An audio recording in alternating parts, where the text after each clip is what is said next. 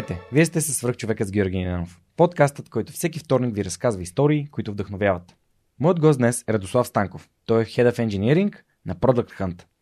Запален е по програмирането и редовно участва в различни IT конференции в страната и чужбина.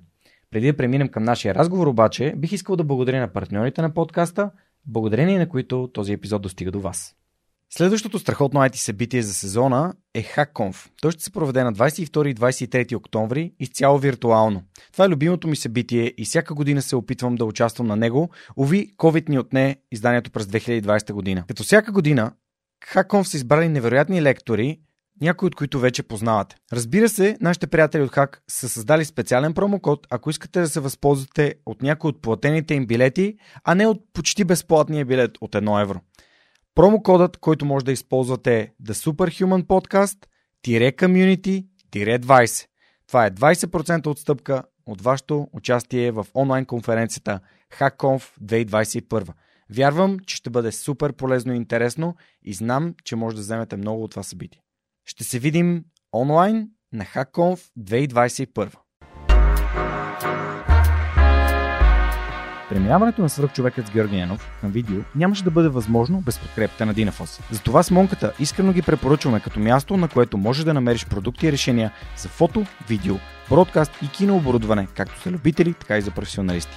От създаването си през 2003 година екипът на Dinafoss има една основна ценност – да работи за клиентите и за общността. В техния шоурум или по телефона ще получиш качествена консултация за това как лесно и изгодно да оборудваш твоето студио. Разбери повече на dinafos.bg. Използвай промокод SUPERHUMAN21, за да получиш свръхчовешка отстъпка. Ако развивате стартиращ бизнес, имате нужда от цялостна бизнес стратегия и финансиране за устойчив растеж, Новатор България са хората, които вярвам, че могат да ви помогнат. Основателят на компанията Данил Петков е моят най-добър приятел, моят приятел за цели и моят съветник в бизнес развитието и изграждането на свръхчовекът с Георги Ненов. През едните месеци 100 български компании напълно безплатно ще получат оценка на проектите си, а 10 най-добри от тях ще участват в програма на компанията за набиране на рисков капитал. Победителят в цялата програма ще получи директна инвестиция от Новатор. Присъединете се към компаниите, на които Новатор вече помогна. Това са CloudCard, Recheck, Travel by Electric, ProLaspos и Our Love. Научете повече на novator.bg. Радо, здравей! Благодаря, че прие поканата да участваш в свръхчовекът. А, наистина много се радвам, че си тук днес. И аз така, благодаря, че ме поканихте. Преди две години на HackConf, който се проведе в НДК. Аз си спомням нали, преди самия HackConf на, на партито, което бяха организирали а, супер яките хора от а, Hack България. Там се запознахме на живо с теб. Ти регулярно участваш в техните а, конференции и споделяш своя опит. И още тогава стана дума за това да, да гостуваш подкаста. При мен никога нищо не стана всяка цена, така че всичко си идва с времето и ето ни тук днес а, може би една друга среща покрай подкаста на The Recursive така, а, помогна това да, а, да се оговорим и да запишем днес този епизод. Да, да. Еми, то виж сега, в живота за всичко си има време и място. Не, не можеш да притискаш нещата. Супер. А, моля те, разкажи ни малко повече за това, с което се занимаваш в момента. Mm-hmm. А, и искам да се върнем назад във времето, защото контекста, това какво те е вдъхновило да се занимаваш с програмиране, с софтуерно инженерство, за мен ще е много интересен и съответно да разбера малко повече за нещата, които те палят. Ясно, да. Ами, значи аз в момента всъщност се занимавам все повече в, вървя към менеджмент страната. А, в момента в Product аз съм водя техните инженерни екипи, аз съм отговорен за технологичните решения там и в момента нали, това, което ни е големия фокус е реално моят основен фокус в момента е да разрасна компанията. Реално от компания, където аз когато започнах, бях, а, когато станах Head of Engineering, бях с трима девелопера, аз и още двама. Нали, в момента се разрастваме, тази година се отвоихме, сега в момента вървим към още едно отвояване и голямата част от моята работа е от да мигрирам от писане на код и управляване на системи до управляване на системи от хора и менторстване и развиване на моя екип, с това те да вземат по-добри решения, отколкото аз бих вземал на тяхно място. Един от този тип хора, който ми е гостувал до сега Веско Колев, а, който беше а, доскоро VP в а, Прогрес. Така че ми е много интересна и твоята гледна точка като, като а, човек, който мигрира нали, реално неговите отговорности и умения се нали, еволюират и се натрупват към това да управляваш хора. А, добре, разкажи ни с няколко думи за какво представлява Product Hunt mm-hmm. и после искам да те върна малко назад. Да, Product Hunt, а, това, което всъщност представлява Product Hunt е това е мястото, където хора, които правят дигитални продукти, казват на света, аз направих това нещо. И това звучи много просто, но това е кора на цялата система. Product Hunt е едно място, където хора, които правят продукти, казват на света, ние го направихме този продукт. И хора, които обичат тези продукти, хора, които в бизнес търм се наричат early adopters, идват и говорят за продукти. И това, което Продухан ще бъде в следващите няколко години е, че ние искаме да се разраснем и да станем нещо по-близко до, примерно както в момента е този сайт Goodreads на продукти. Ние искаме нали, да разраснем Продухан като място, където хора, които обичат продукти, може да не са толкова нови, толкова cutting edge, да си говорят с други хора, които ползват тези продукти. И това е нещо, което развиваме последно време. Супер. А, като каза Goodreads, аз съм много запален и си държа винаги супер актуализиран профил в Goodreads. В а, епизодите може да го намерите в Facebook а, и разбира се може да ми пишете, за да видите кои са книгите, които аз съм прочел, кои са книгите, които съм прочел в последната година, последните две години. Или пък ако се стане така, че искате да ми подарите книга, а, може да проверите кои, кои са книгите, които не съм прочел. А, ти актуализираш ли си твоя Goodreads профил, защото преди малко каза, че много четеш. Да, ами да, аз реално го ползвам да си спомням какво съм чел, защото а, опитвам се да чета по 10 книги на месец, повечето са аудиокниги, всъщност 90% да. от тях са аудиокниги и Goodreads, честно казано, ми помага от тази гледна точка да първо да проверя дали книгата е хубава, дали някой мой познати е чел, а, дали и също така, окей, чел си тия две книги, ами знаеш кой е тая, може да ти е много удобна. А, защото е това е интересното с повечето книги, които ще, които не, не са, са non-fiction в повечето случаи, е, че ти като прочетеш една, си споменат още 5 книги, 6 книги и то ти почваш и така да ходиш into the rabbit hole. Да, да. Абсолютно съм съгласен. Аз самия също съм огромен фен на аудиокнигите и дори си имаме такава рубрика на епизода аудиокнига на седмицата. Когато стане въпрос за книги, ще, ще видим какво ще препоръчам. Може да е на базата на, на това, което ти препоръчваш също, тъй като още не съм решил контекстуално коя аудиокнига бих препоръчал на хората, които може би са били така докоснати и вдъхновени от нашия разговор. Добре, Радо, моля те, разкажи ни с няколко думи за ам, твоето тинейджерство, как влезе програмирането в живота ти. Аз гледах една твоя много интересна лекция за JavaScript, в която разказваше за 93-та година и първите, първите браузъри. Но върни ни малко назад във времето и ми кажи как се появи изобщо този, а, тази страст към технологиите. Да, значи 93-та година се занимавах с програмиране, тогава се занимавах да се уча да ходя, защото а не съм бил на 6, така че тогава съм ходил вече. Но а, а, реално а, по принцип баща ми е, се занимава с програмиране, но всъщност моят, аз започнах да занимавам с програмиране в училище където имахме курс по програмиране и това беше второто нещо в моята учебна кариера, което ми беше лесно след математиката. Просто самите, самият начин да, да се правят програми просто ми идваше отвътре. И тогава това нещо, което се случи, беше, че а, една позната в младежкия дом, нали, така в добри част, където съм, има младежки дом с такива интересни занимания за деца, които просто да се развиват в свободното си време. Ме питат ти с какво искаш да занимаваш и аз някъде бях чел в интернет, това е 2001 2002 интернет програмирането е бъдещето. И аз казвам, искам да занимавам с интернет програмиране. И тя си мисли интернет, интернет. Ми, тук имаме един интернет доставчик в града. Също имахме три тогава.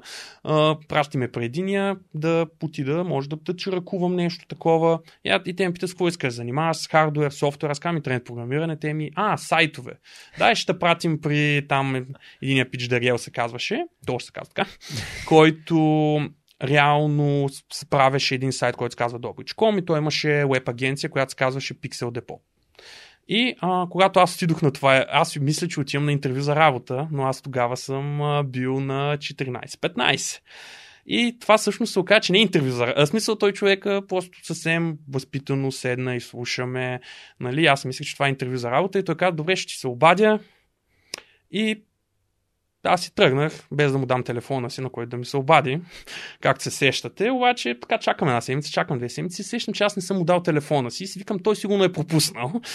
И, аз, а, и се звънах аз и човека, който вдигна на този телефон, пита, а, ти си за работа, я тук ми кажи, еди си какво. И аз си мисля, е, те колко са умни, те ме интервюрат. А той просто човека не знае. И аз така, и два-три пъти звъни, и аз му решавам някакви технически проблеми и, и после е станало дума, че всъщност този човек си върши работа, защото аз реално съм му вършил работата. И така ме наеха, като бях на 15 в тази веб агенция и оттам, и оттам тръгнаха нещата. Супер интересно. Наскоро Христо Кабадаев, един от гостите на подкаста и а, създателя на Динефос, които много ни помагат изобщо да го имат това студио и да, да виждат хората картини, да чуват, що годе качествен звук спрямо последните 4 години, в които сме записали с брошки, за което се извинявам, но а, такъв е пътя на прогреса. Той също каза как в училище е започнал да работи. Веско по същия начин в, в Търново. А, какво какво си, какво си казаха приятелите ти за това, че ти си тинейджър, който ходи на училище и работи? Защото а... повечето хора искат да, да ходят на училище, да купонясват. Ами, значи аз първо нямах чак толкова много приятели по това време. А, бях си леко аутсайдер, защото тогава много обичах компютърни игри и това, това не, толкова социал... не беше толкова социално, колкото е в момента. И, нали, повечето ми приятели, на тях всъщност това им се стори много добре. А, също така, аз имах няколко приятеля, които на моята възраст също се занимаваха с mm. компютри и работеха. В техния случай беше по-скоро, защото те помагаха на семействата си. А, нали, имах един приятел, който занимаваше с хардвер, да продава в хардуерен магазин. Така че за мен това не беше толкова необичайно спрямо групата хора, с които аз общувах тогава. А, също така, примерно, родителите ми това нещо не го приемаха на сериозно първите 3-4 години за тях си беше нещо а, така между Хоби. другото да правим. И да, все едно ходи в младежкия дом да танцува, да, да спортува или някакви такива неща. Пише сайтове. И ми да, то, то си беше, нали, да. по, почна като беше HTML, нали? Ами да, значи аз започнах с... Пър, първото нещо, което всъщност правих, бяха флаш сайтове, което в момента вече никой няма да помни да, какво е. М- аз и помня. Пос... Да. Защото сме набори с тебе всъщност. Аз съм 8.6. Да, съм 8.7. Си 8.7. Да, ами да, беше с флаш. Това беше първия ми сайт. А, после минах към а, нещо, което беше такъв презентационен софтуер, после вече минах към истински вебсайтове, като нали, вече с HTML, почнах с PHP, после почнах с по-сериозни технологии да се занимавам и така. Добре, как това се спогаждаше с твоето учене и всъщност това значи ли, че още от тогава си избрал такъв път в, за своето развитие? Ай, то, значи първо аз нали, то просто се случи. То не е да кажеш, аз съм имал някакъв гранде план, нали? Просто това е нещо, което съм добър, това е нещо, което ме е забавно и това беше мястото, където хората се отнасяха с мен като с възрастен. Нали, а, не бяха като е, това е детето нали, на масата, а, а беше, нали, аз реално изкарвах пари за това нещо. А, докато как се съчетаваше с училище, ми реално аз в училище минах между капките, общо заето. Нали, аз а, имах това качество, където много добре, примерно, виждах как, примерно, учителката, тя изпитва си по система. Четни, нечетни номера или ще изпитва първо този номер, после този номер и аз реално може що горе да нацеля, аха, аз тук трябва да съм го прочел това, тук трябва да съм го прочел това. Също така имам доста силна памет, така че много често мога да просто да седна да говоря от памет за някои неща, примерно по история някои неща и нали, в някои отношения просто имах ниски оценки. Но това не е нещо, което честно казано, въобще го ценях. Нали. Mm. А, плюс това, нали, по математика бях силен, бях силен в програмирането и български аз и, и без да работи нямаше да съм много силен. Добре, а всъщност кога реши да дойдеш към София? Какво избра за висше образование? Ами аз не съм учил в София. Реално това, което се случи е, че аз участвах на няколко олимпиади по информационни mm. технологии, където се представяше проект. Реално няколко години бях в десятката на, на тези състезания, но последната година оценката ми не беше достатъчно за Софийския. Там случиха едни неща с mm. нещата и аз реално влязах без кандидат студентски изпит в Технически университет Варна. Там си изкарах 4 години бакалавърство и това беше момент през цялото, нали, през тези 7 години, които от 15 до университета 2010, а, реално работех в тази същата фирма. Обаче ни удари финансовата криза и нали, беше време да сменя работата. И аз реално от, ам, от Варна отидох в Виена и от Виена се върнах в София. Чакай, чакай, защо отида в Виена? А, значи, тогава работех в един а, стартъп а, онлайн. Винаги, нали, аз реално работих дистанционно през цялото ми учене. И, и тогава една от технологии, с която се занимавам, Ruby on Rails, имаше няколко известни души в България, които се занимаваха с тази технология. И те влязаха в този стартъп, който се казваше Look. Беше моден стартъп, занимавах се с мода, моля. А, и в, идеята беше да променим the fashion industry. И аз казвам, щом ще я променяме, значи мога да променим към нещо по-интересно. И аз тогава нали, отидох в този стартъп в Виена той беше тръгнал от Виена, те после, той после се премести в Лондон, но инженеринг екипа отиде в София. Защото инженеринг екипа бяха българи. С много от тези хора а, се познаваме. Примерно Стефан Кънев, който е да. в момента, не знам дали сте го, ти го познаваш. Стефан Кънев го познавам, защото съм го гледал на хак пак. Да, да, той също беше там в този стартъп. Mm-hmm. В смисъл, доста интересни хора излязахме от този стартъп. Да. Не съм сигурен дали го познавам лично, също проверя, но... Да.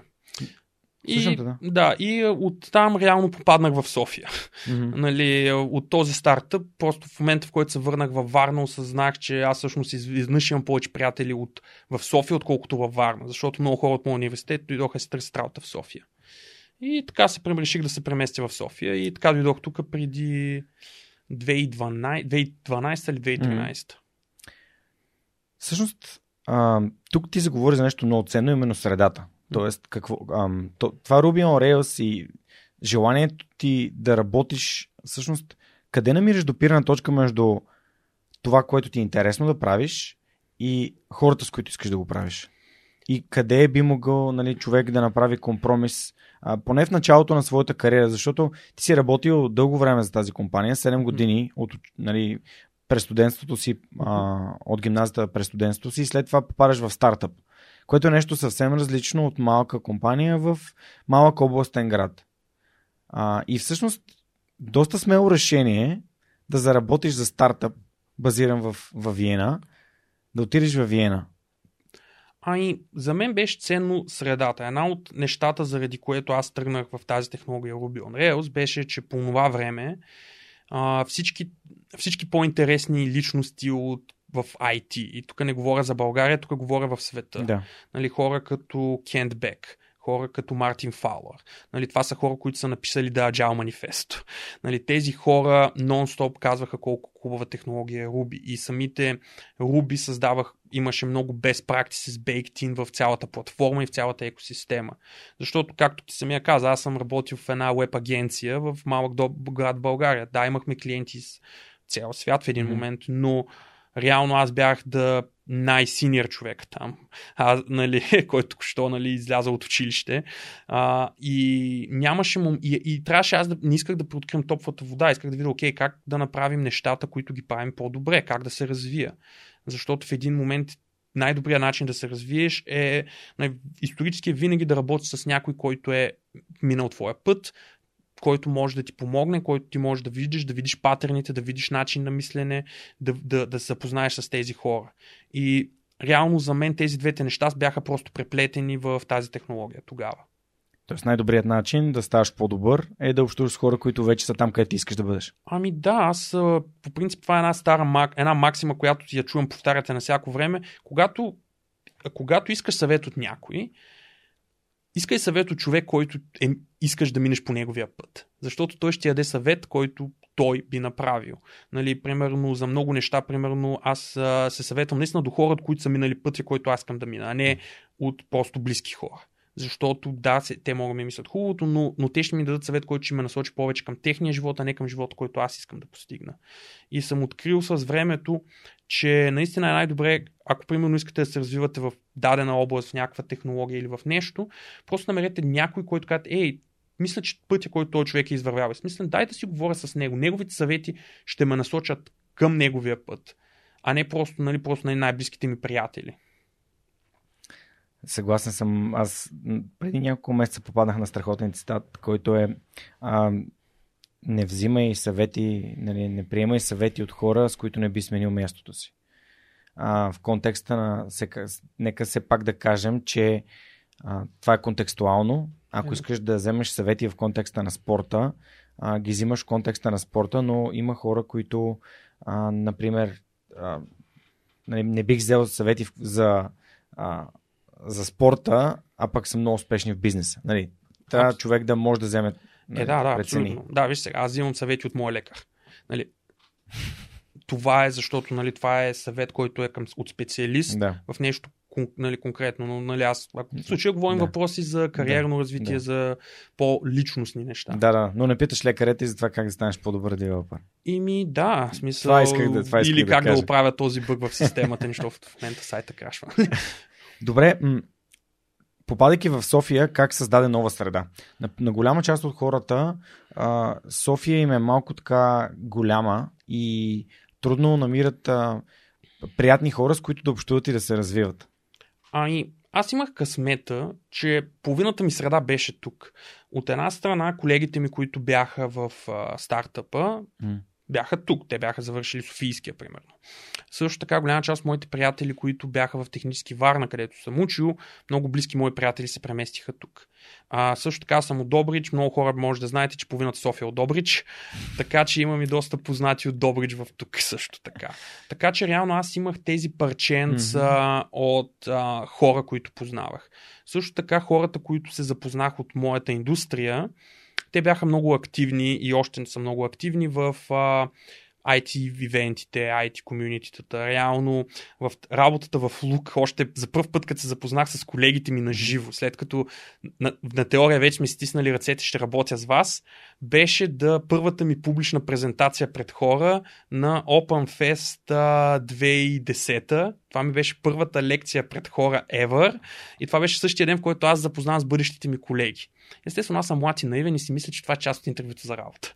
нали, като всеки нали, по-млад човек. И реално, нали, когато започнах да говоря по тези ивенти, когато, примерно, Uh, нали, започнеш да запознаваш с хора. Нали, така случи и Варна Конф, реално, когато започнах Варна Конф. Беше по същата. Отивам във Варна на почивка и там малко съм загубил връзка с средата от Варна. Да, направя една малка конференция, за да запозная с хора.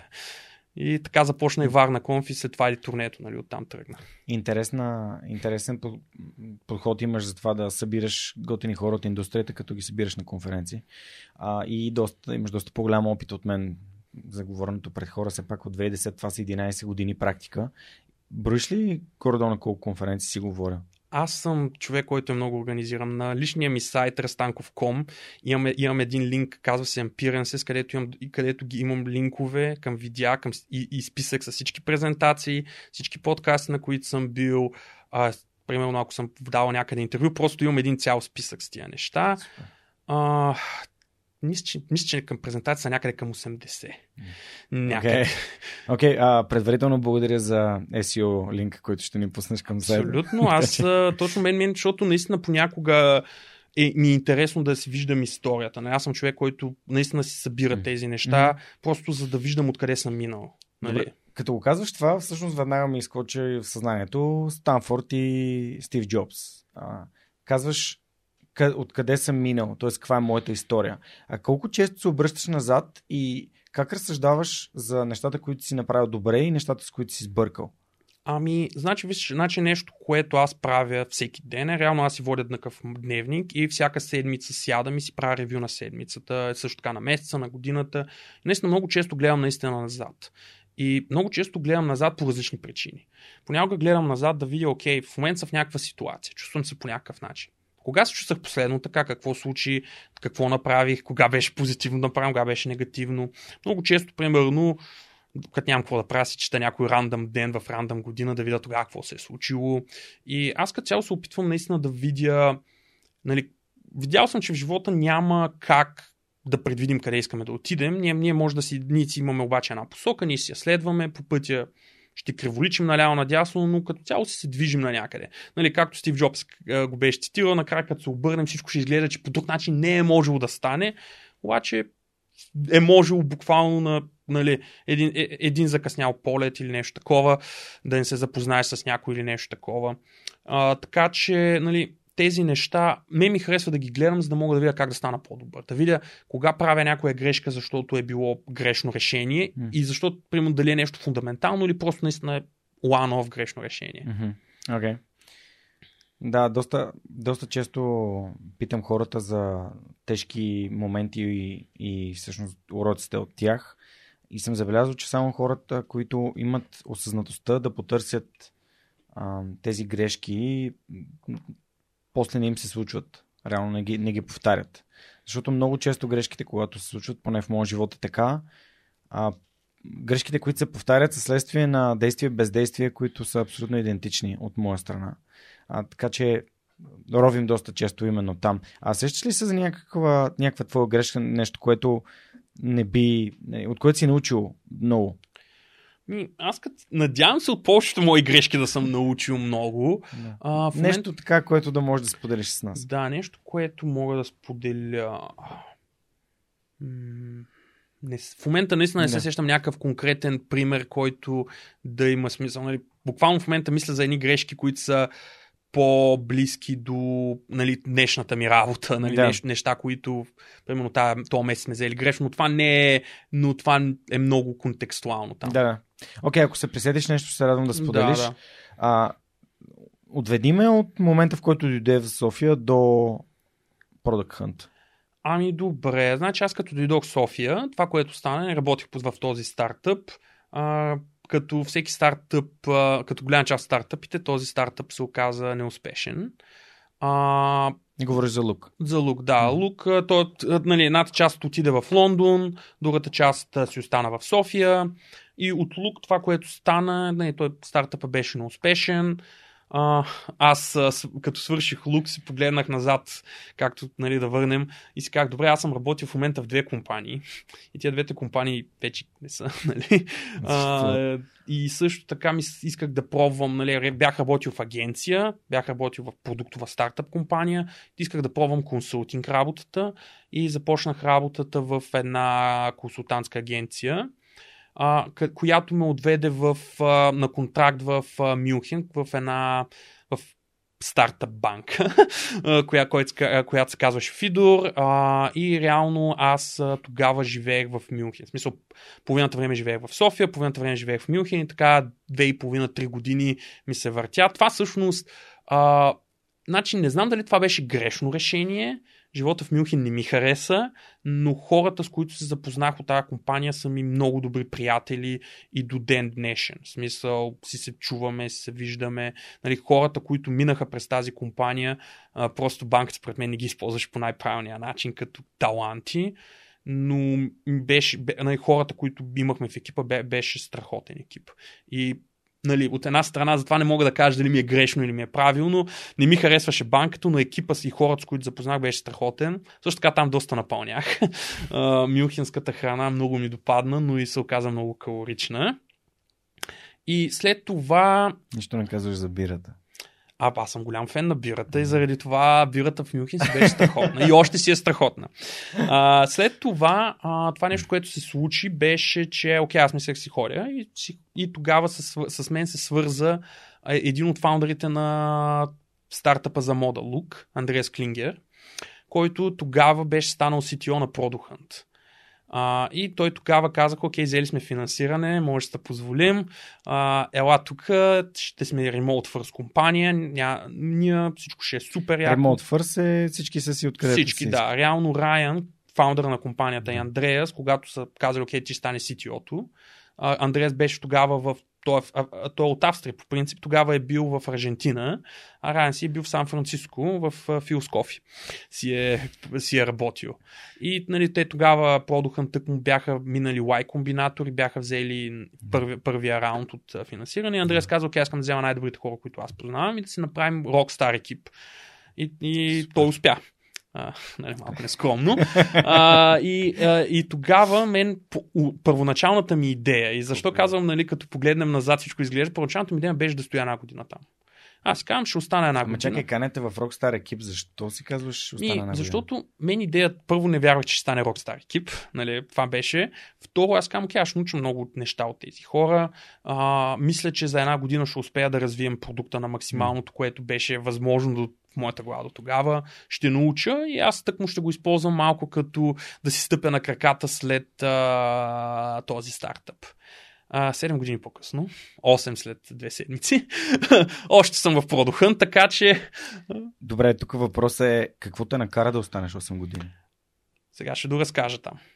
В Продухан това, което се случи, е, че първо наистина екипа, който събрахме, наистина се оказа Rockstar екип.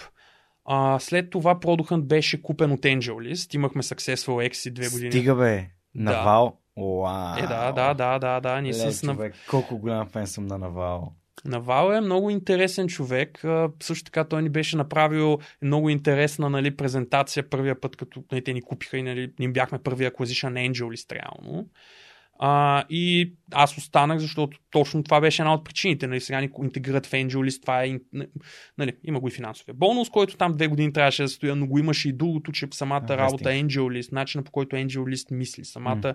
идея как ще работи AngelList, какво е нали, визията и нали, това да може да говориш с хора като Навал. Или примерно имах достъп до Грайм Дженкинс, който пък в Google, той е бил на Google Analytics лида и заради него Google били измислили една титла, за да му дадат, защото той не искал да се издига повече в менеджмента в един момент. А, и с много такива интересни хора се запознах там. А, покрай, също така, покрай Подохан, живях и в Сан Франциско известно време. Ти си говорил с Навал. Е, да. Виждал си с Навал? Виждал ли си с Навал? Е, да. Аз съм бил в... ли те пипна? Ето... Не, да, човек, да, толкова- да, да. Толкова, не, е, ти си говорил с него и си, за хората сигурно звучи някакво много странно, обаче а, Алманахът на Навал Равикант е едно от най-яките неща, Е, които да, съм да, чел. да, е, тя неговата книга е много добра. Смисъл, Тя е с негови мисли. мислите от подкаста. Ерик Йоргенсен, аз понеже с Христо Василев си говорихме наскоро и той каза, а той супер много ще, ще откликне, според мен ще се навие нали, да направите подкаст с пичагата, който е събрал Да, това нещо че- за Навал. Още първия път, когато попаднах на интервюто при Тим Ферис на Навал, бях просто взривен от начина му на мислене и а, наистина просто на мен това ми е в момента бой кръж, нали? Добре, Но, а, много се кефя. Значи много се накефиш, аз съм ходил на кафе с него. Е, Защото гад. буквално, нали, по офис, Да. бюрото на Навал, те по- покрай, нали, аз като ходихме да работим от Angel List М. офиса, нали, тогава ходихме доста, М. тогава имахме офиси раб- и ходихме Да. до офиса. Даже аз съм, нали, сме делили едно бюро реално. Нали, защото неговото бюро, нали, то бя- бяха такива Да. двойни дълги бюра. М. Неговия монитор е тук, нали, към стената закрит и аз беше свободно и аз седях там и, нали. А, нали не играх с него, той е много голям фен на Nintendo Switch а, Smash Bros. И нон-стоп мога го видиш да си играе с а, на, няколко от нашите интерни от Индия. Имаше там едното момче, то му е голям фен, защото е от неговия роден град от Индия. И той си цъка на, на, на, на такова. И той си цъка на играта и до него сяда на Вал и почва да си цъка човек. И то момчето почва му треперят ръцете. И в единия момент на Вал вика, нали знаеш, че джойстикът ти не е включен в момента? Защото момчето, нали, то почва играта, някакви нали, ботове си играят и момчето цъка и вика, аз, аз така да такова и навал само нали, с най-милия глас тогава вика, а, нали знаеш, че джойстикът ти не е включен? и той вика, о, нали, ви ми, и аз казвам, аз на, там на едното друго момче от моя екип рахувал много голям специалист, стане това момче след няколко години. Той вече е специалист, ама ще се издигне, той аз помня как ви сега човек, ти му навал и му кажи, нали, че наистина го оценяваш така нататък, нали, защото това е и за него. цен. А защо това е важно според теб да казваме на хората, които се ни вдъхновяват и които ни водят напред с личния си пример, че са направили нещо, нещо за нас? Ами, защо? Значи, аз го Дори гледах. без да го знаят. Нали? Да, а, значи аз първо исках той да го каже на човека, за да види, че и той е човек. М. За да се, първо от лична гледна точка, той го каже това на Навал, за да се престраши тези неща да ги споделя с хората, не да ги тъй.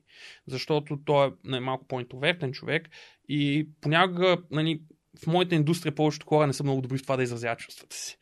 И ние те много неща. И някои от тези неща са много позитивни към определени хора и ни е по-трудно да ги изразяваме. И аз му го казах повече от негова гледна точка. Иди му кажи на Да. човека, за да първо да се престрашиш, за да можеш да заговориш с този човек и поне той да не те забележи, не се поговорите. И от друга страна, също така според мен е полезно и за хора като Навал, и от време на време да виждат, че техните думи имат значение и това, което казват, че могат да вдъхновят някой и това може да оправи деня ти. А, нали, аз имах една случка, майка ми, а, по принцип нали, тя не, много не разбираше аз с какво се занимавам и какво правя, но деня, в който тя беше най-горда от мен, беше когато сина на една нейна колежка е била на една моя презентация и супер много е научил от нея и супер много се е накефила. И, Мгм. ма, и майка, и колежката е била разказала това на всички в, на работа при майка ми, че е на Варна Конф. Даже не се спомня, че аз съм създател на Варна Конф, просто моята лекция и майка ми беше толкова горда от мен. И нали, това са такива неща, които според мен са важни, нали, позитивни неща, които трябва да се споделят. Абсолютно. Та, нека да се върнем на въпрос 8 години. Нали, вече с Angel List почва да ми, да ми присветва, но... Да, ами ми. това, което след това се случи, беше, че Андре... почнахме да сменяме нали, хора от Product да вляват в Angelist, Angelist Product Hunt. И реално а, аз вече нали, си мислех, окей, мисля, че вече нали, почвам да стигам тавана. Обаче Андреас тогава, Клингер тогава отиде, стана Head of Engineering в CoinList, който беше, беше почнал вътре в AngelList и беше екс, екс, екстрактнат като отделна Мгм. компания заради legal права. Да. И Андрея се джойна там и остави нали, дупка в нашия екип. И това беше момента, в който аз станах Head of Engineering в Product Hunt. И преди това аз винаги съм бил в неформално лидерски позиции, като тим лид, имал съм архитектурни решения. Андреас ни даваше много свобода, нали, технически, да менторствам хора. Нали, в Hunt аз, примерно, лидвах мобилния екип в един момент и такива неща, но това беше момента, в който реално нали, аз бях CTO-то на Product Hunt. А, нали, ня, не ми се дава тази титла, защото Да. имаш Angelis някак. Да, да. И това беше момента, в който исках да видя, исках, нали, вече моят чалендж не беше само технологически продукт, но вече и за хората да се развият. Тогава нали, започна първата ми, първата група от хора, нали, защото трябваше да ребилдна екипа, защото екипа вече, вече се беше разпилял, а, нали, кор екипа. Нали, ребилднахме този екип а, и нещата почнаха нали, да вървят. И аз нали, се уча вече как да съм, аз го наричам Baby CTO, нали, да. да се уча как нали, да правя повече, повече вече да се занимавам с менеджмент, как да, да менторствам хора, как да билдвам, как да имам повече. Не, в Прохънт винаги сме, много сме се фокусирали как се девелопва продукти и това аз много научих от Райан, който е фаундъра на Product Hunt, но нямах тази, окей, как се билдва организация, как се билдват процесите в тази организация.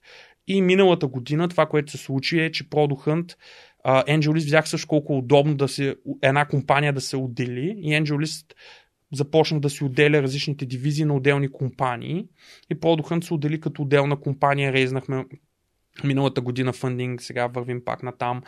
Uh, и реално аз вече имах opportunity да билднем ново, новия чаптър за Product Hunt. И нали, Райан също uh, си тръгна от Hunt.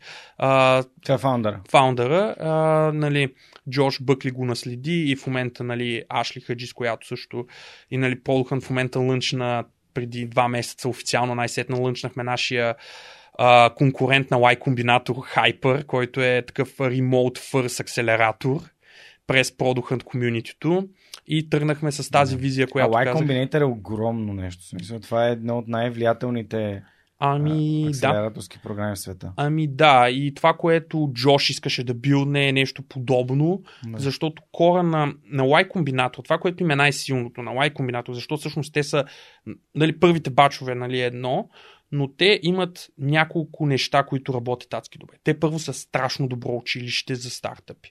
Мисъл, ти просто да минеш от там, даже да ти е неуспешен стартъп, а ти се научаваш. Това, ти е, това, е, това е по-добро от всеки университет. Второто нещо е, че те имат много брутален алуми нетворк. Те имат много брутална група от бивши хора, минали през тези среди, които си помагат. Те са едно комюнити. Това, което ако се върнем още в самото начало, като си говорихме за средата, е това там е средата. И ти да минеш от там, ти имаш контактите на абсолютно всеки. И трето нещо, което ги прави успешно е, че те вече имат толкова много успешни компании, че голяма част от компаниите, които се правят през YC, имат ексит в някои от компаниите, които са минали през YC. Или някой от компанията на YC прави неща, които и трябва, като софтуер, примерно, компания, друга компания от YC. И, и вече се е завъртяло колелото. В смисъл, в Сан Франциско се чува тази The Flywheel ефект, uh, който и Джеф Безос много говори за това. Нали? Е, това е нещо, което YC вече има работещ такъв Flywheel, който постоянно излизат нови компании, постоянно излизат готини хора, постоянно влизат млади и гладни хора, които завъртат това колело. И това е нещо, което минуса на YC е, че е много базиран в Сан Франциско, затваря нещата в Сан Франциско. И това, което се опитва Джош с Hyper да направи е remote first.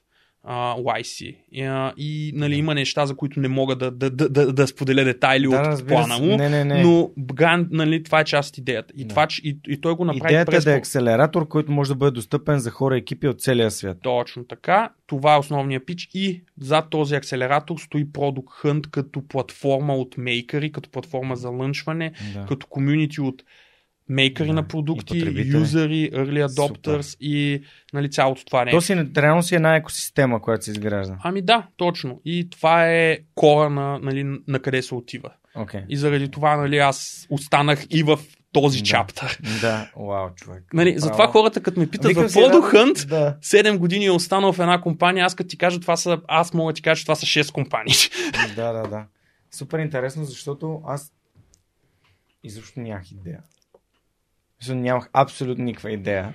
И тук наистина буквално а ме супер, супер много се накефих заради първо начина по който а,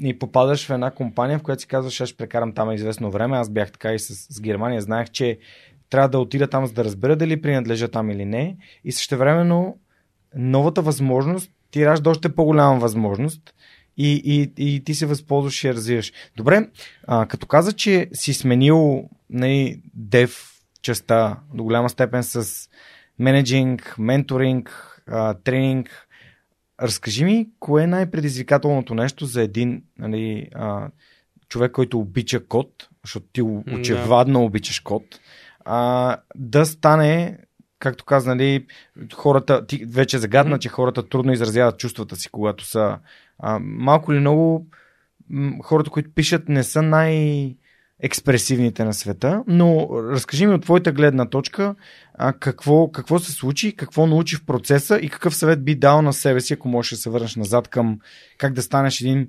по-бързо, да станеш по-добър менеджер спрямо нали, уроците, които си получи. А, значи, две, те са две неща, които са много често като грешка, които хората правят. Първата грешка е, и аз и до ден днешен допускам тая грешка, това ще е като аз просто, аз си ходя, нали? То това е същото, нали? Аз ги познавам тия хора, а, от менеджер до ние сме на един левел, нещата ще са същите, не са. И второто нещо е, това е може би най-важното наистина, това е нова професия. Това не е просто следващото ниво. Нали? Не е от джуниор инженер ставам регулър, ставам синьор, ставам принципал mm-hmm. или ставам архитект. Mm-hmm. Това е изцяло нова професия. Не- Нещата, много от нещата, които са те докарали до тази а, позиция, които са ти били силни умения, в момента може би ще са ти минуси. А, нали, примерно, не, някои неща, които мен ме докараха, е примерно много често правя неща, въпреки че примерно ми казват, според мен това е, няма да стане, аз аз ще го направя, ще видим. И понякога, много често ставаше. Нали? Това не, не е начин, който един човек да се издигне, да поема отговорност. И когато си индивидуал контрибютор, ти гледаш себе си, ти гледаш твоята работа. Когато минеш в менеджмента, ти трябва да гледаш екипа ти. Ти трябва нещата, които ти из, из, изглеждат забавни, примерно, е, този проект изглежда супер забавен, не го правиш ти, защото ти си ботълнек в тази ситуация. Ти трябва да го даваш на екипа ти. И въпреки, че знаеш, че няма го направят толкова добре, колкото теб, в един момент ще почнат. В един момент ще го направят като теб, в един момент ще го направят по-добре от теб, в един момент, а, ако ти го направиш, те ще те смеят колко некадърно го правиш. Mm-hmm. Още не сме стигнали до това ниво, не съм толкова ръсти, но и се надявам много често и това да се случи. Но е това е отделна професия. И какво бих могъл да кажа на себе си, ако можех да се върна? Не съм много сигурен, защото реално много м, бих си дал един тон технически съвети, така правиш, така си организираш процеса. Това, mm. това, това ти е механиката на нещата, която искаш да вършиш. А, но, но може би наистина шах да задълбая повече, че това е отделна професия. Гледай го като отделен кариер трак, който ще ти хареса. Mm-hmm. А, а не просто като просто, окей, тък му няма да ме занимава шефа ми, аз ще мога да си ходя на спокойствие. Okay. А, имам да, два, два случая, за които се сещам на мои приятели, които в момента, в който им дават тим лид позиция, а, която се изисква да кодят по-малко и да управляват повече хора, а те си казват не, не, не. И си търсят нали, друга синьор дев позиция, в която просто да си синьор дев и да не се занимават с други хора. Това е, да. Това е страхотно. А, смисъл, страхотно, че са се осъзнали. Примерно, ние това, което ни се случи преди, понеже в момента започваме вече да изграждаме, преди работихме много на индивидуална основа, сега започваме вече да изграждаме тимове. И, нали, евен, вариант е, нали, аз имах двама инженери, които се справяха много добре и аз в тях и в двамата все още нали, виждам потенциал да лидват екипи като тим лидове. И обаче, аз това им казах, това е изцяло нова професия. Това, което ще направим в момента е следното. Имате един клотър, 3 месеца, където вие ще сте в тази тим лид позиция. Аз екстра керфали ще ви менторствам. Да. Във всеки един момент, в който се усетите, че имате проблем, а, нека си поговорим. Защото може би още примерно не знаете някоя механика, някой трик, който ще ви направи живота по-лесен, или това не е за вас. Накрая на тия 3 месеца ще седнем и ще решим. Искате да, да продължите в менеджмент трака или искате да продължите в а, а, Senior Engineering Individual Contributor трака. И двата трака ще ви носят едни същи доходи, едно, един и същи престиж ще, ще взимате и в двата трака ще имате импакт в компанията, защото индивидуал контрибутора, честно казвам, на моята философия, че трябва да има супер много импакт на нещата, да. които той ги прави. Но нека три месеца да пробваме. Един от моите хора му хареса, да. Другия от моите хора не му хареса. Да. Поговорихме се, нали, те все още и двамата са и в момента и двамата са си доволни в позициите, които са и нямаше нали, да кажеш, окей, ти няма си тим лид, да. друга компания. Нали? Няма смисъл да губиш някой, който ти е ценен. Но е добре хората да имат възможност да проверят дали нещо ще им допадне в такъв safe environment. Да, много, много се кефе на тестове и по принцип самия подкаст се роди от един тест и се, наистина се възхищавам на хора, които просто казват, добре, дайте да го тестваме това. А, може ли да вземеш тази позиция за някакво време, да си говорим, да видим как това нещо ще се случи. Но сякаш, а, поне аз не съм срещал не съм срещал в България толкова гъвкави организации. Естествено, със сигурност има, но просто а, в тези, в които аз съм попадал, никога не е имал гъвкавостта, тъй като, както Алекс, а, бившия сайт лид на Uber, mm-hmm. Алекс Попов, а, супер, супер готин пич и свърхчовек абсолютен, а, ми беше казал повечето, и както беше казал на HackConf, повечето организации са Command and Control, а не са Servant Leadership. И не знам дали ти беше на тази лекция 2019 в, в НДК неговата за Servant Leadership. А, за мен лично това, което ти ми казваш, е именно това. Нали? Аз си чудя как да си развия хората така, че те да се чувстват свързани, да имат принос и удовлетворение в процеса. И да се развиват и да знаят, че един отива към това да управлява хора, а другия отива към това да си става и нали, още по хай, хай левел дев. Да, Алекс, между другото, Евалан, мисъл този човек, нали, аз няколко път сам съм си говорил с него, не ми е от много близките приятели, mm. но от всичко, което знам и ето съм слушал от него, наистина да, неговите, той е един от добрите наши мислители в България на тази тема. Mm. Но да, то е това е нали, моята лична цел като менеджер. И това ми е целта за тази година и съм на ръба да я постигна. Е аз да съм излишен в тази компания с сегашните ми responsibilities. Mm. Защото нали, това е малко това да, като си споделя за книгите, ще кажа една от любимите ми книги. А, много, нали, аз работя с много националности. Екипа ми е из целия свят. И различните държави гледат по различен начин на контрола, шефстването и какво е, нали. В България, нали, ние малко гледаме шефа каза или шефа, или аз съм шефа и ще ти кажа какво да правиш, нали.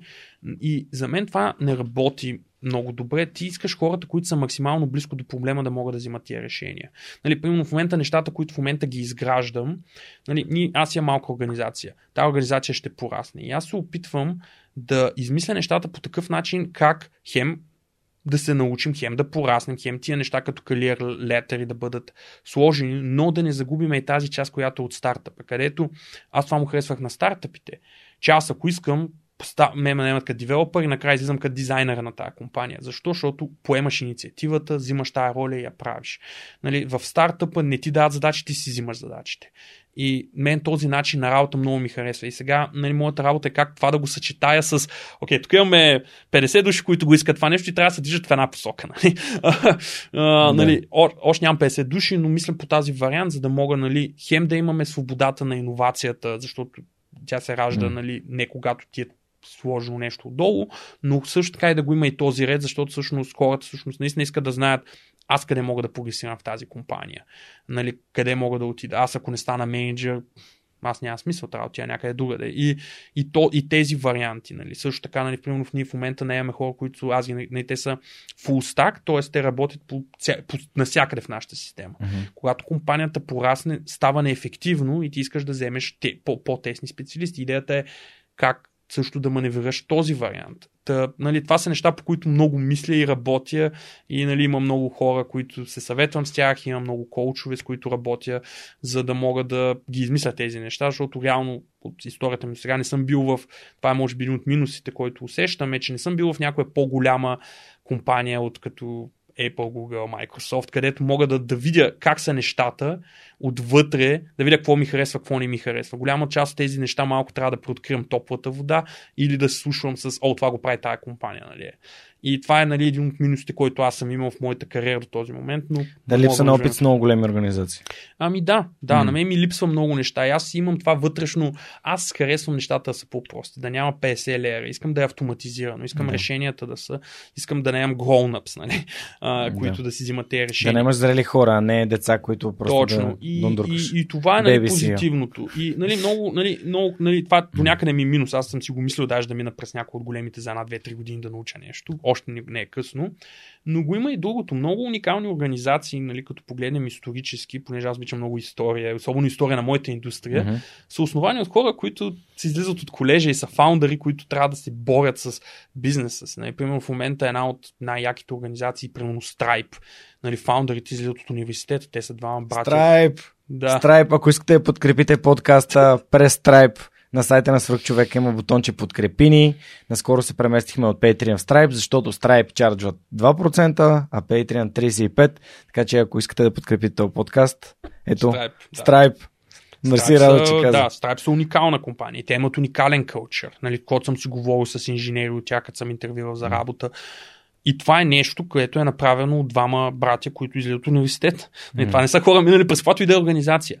И понякога, нали, особено когато се сменя света, нали, когато се сменя начина на работа, много неща, много неща, които са дадени. Примерно много компании сега покрай COVID минаха ремоут и неща, които те в момента ги преоткриват. Аз, аз за мен това са стар old news, защото това го правим, аз това го правя от 2010-та, а, даже от преди това, като Мгм. бях в университета. И, и, и много неща трябва да се премислят от first principles. Нали, това е нещо, което от Навал, нали, винаги гледаш до first principles. Защо нещо е било така, как е стигнало до това, откъде идват контрола.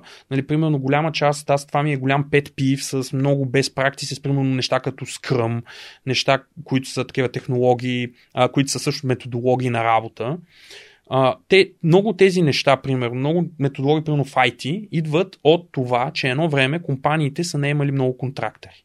И начинът по който ти като контрактор работиш за една компания, и начинът по който е много различно от това, което имаш продуктова компания, където, където целта ти е ти да накараш продукта ти да работи, а не да шипнеш 5 фичера повече или да имаш Да. някакво velocity.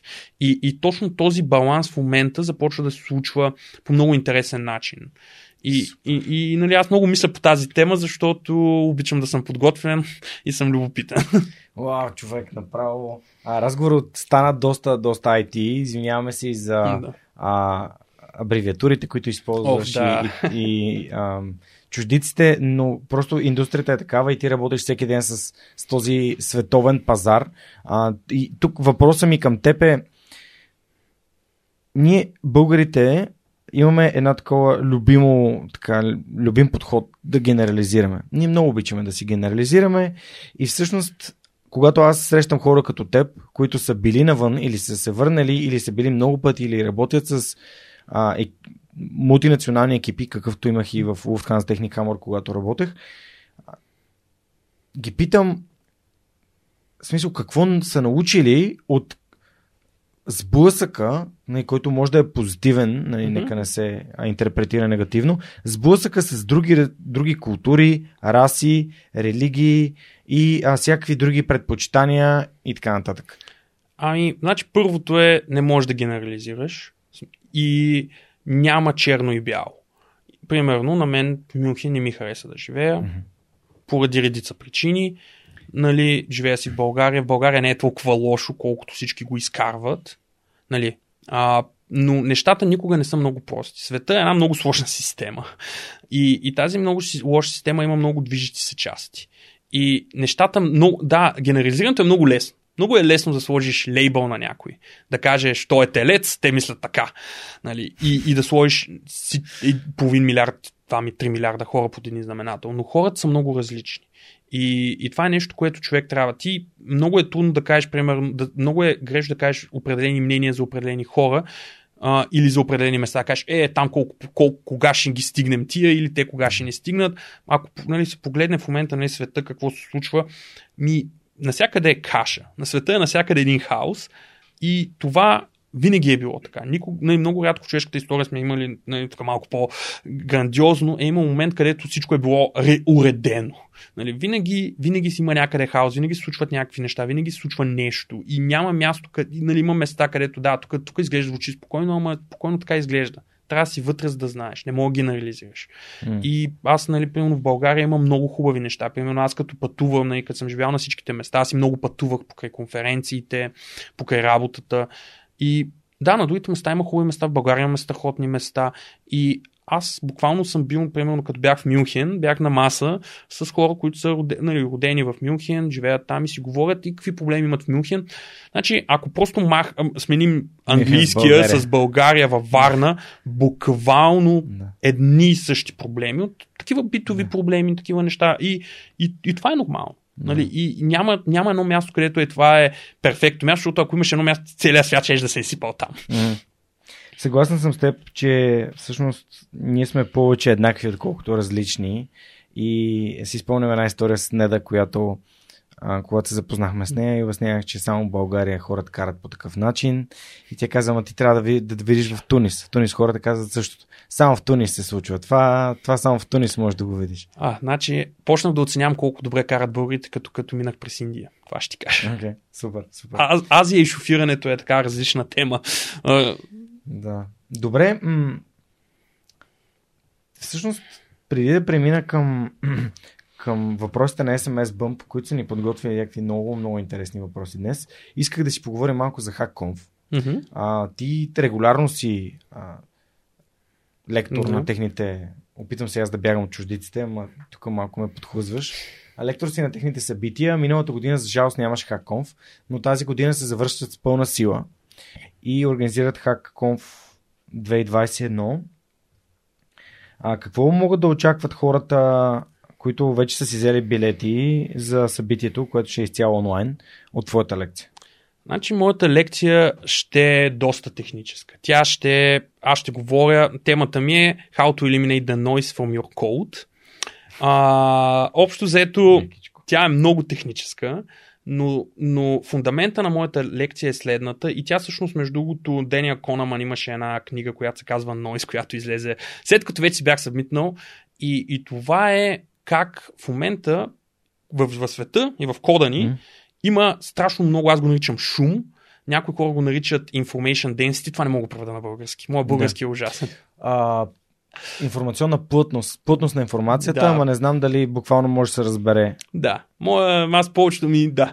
И карай, карай, вече се извинихме е, на хората. Да, идеята е, че има твърде много информация mm-hmm. и ние като погледнем нещо не може да видим неговата есенция. Okay, и аз ще покажа с конкретни примери в кода как, окей, тук имаме това, огромни парчета код, които аз в момента нищо не мога да разбера от този код. Обаче като използваме тези малки правила, на програмирането има нещо, което се нарича code smells, което ни показва, че кода не е написан както трябва, как с ни малки стъпки можем да си направим кода да, да няма толкова много шум и да може лесно да му се види есенцията. Защото ако му се види леко есенцията, вие много лесно може да го разберете първо това нещо какво прави, второ да го промените. Да. Нали, това е лекцията като цяло.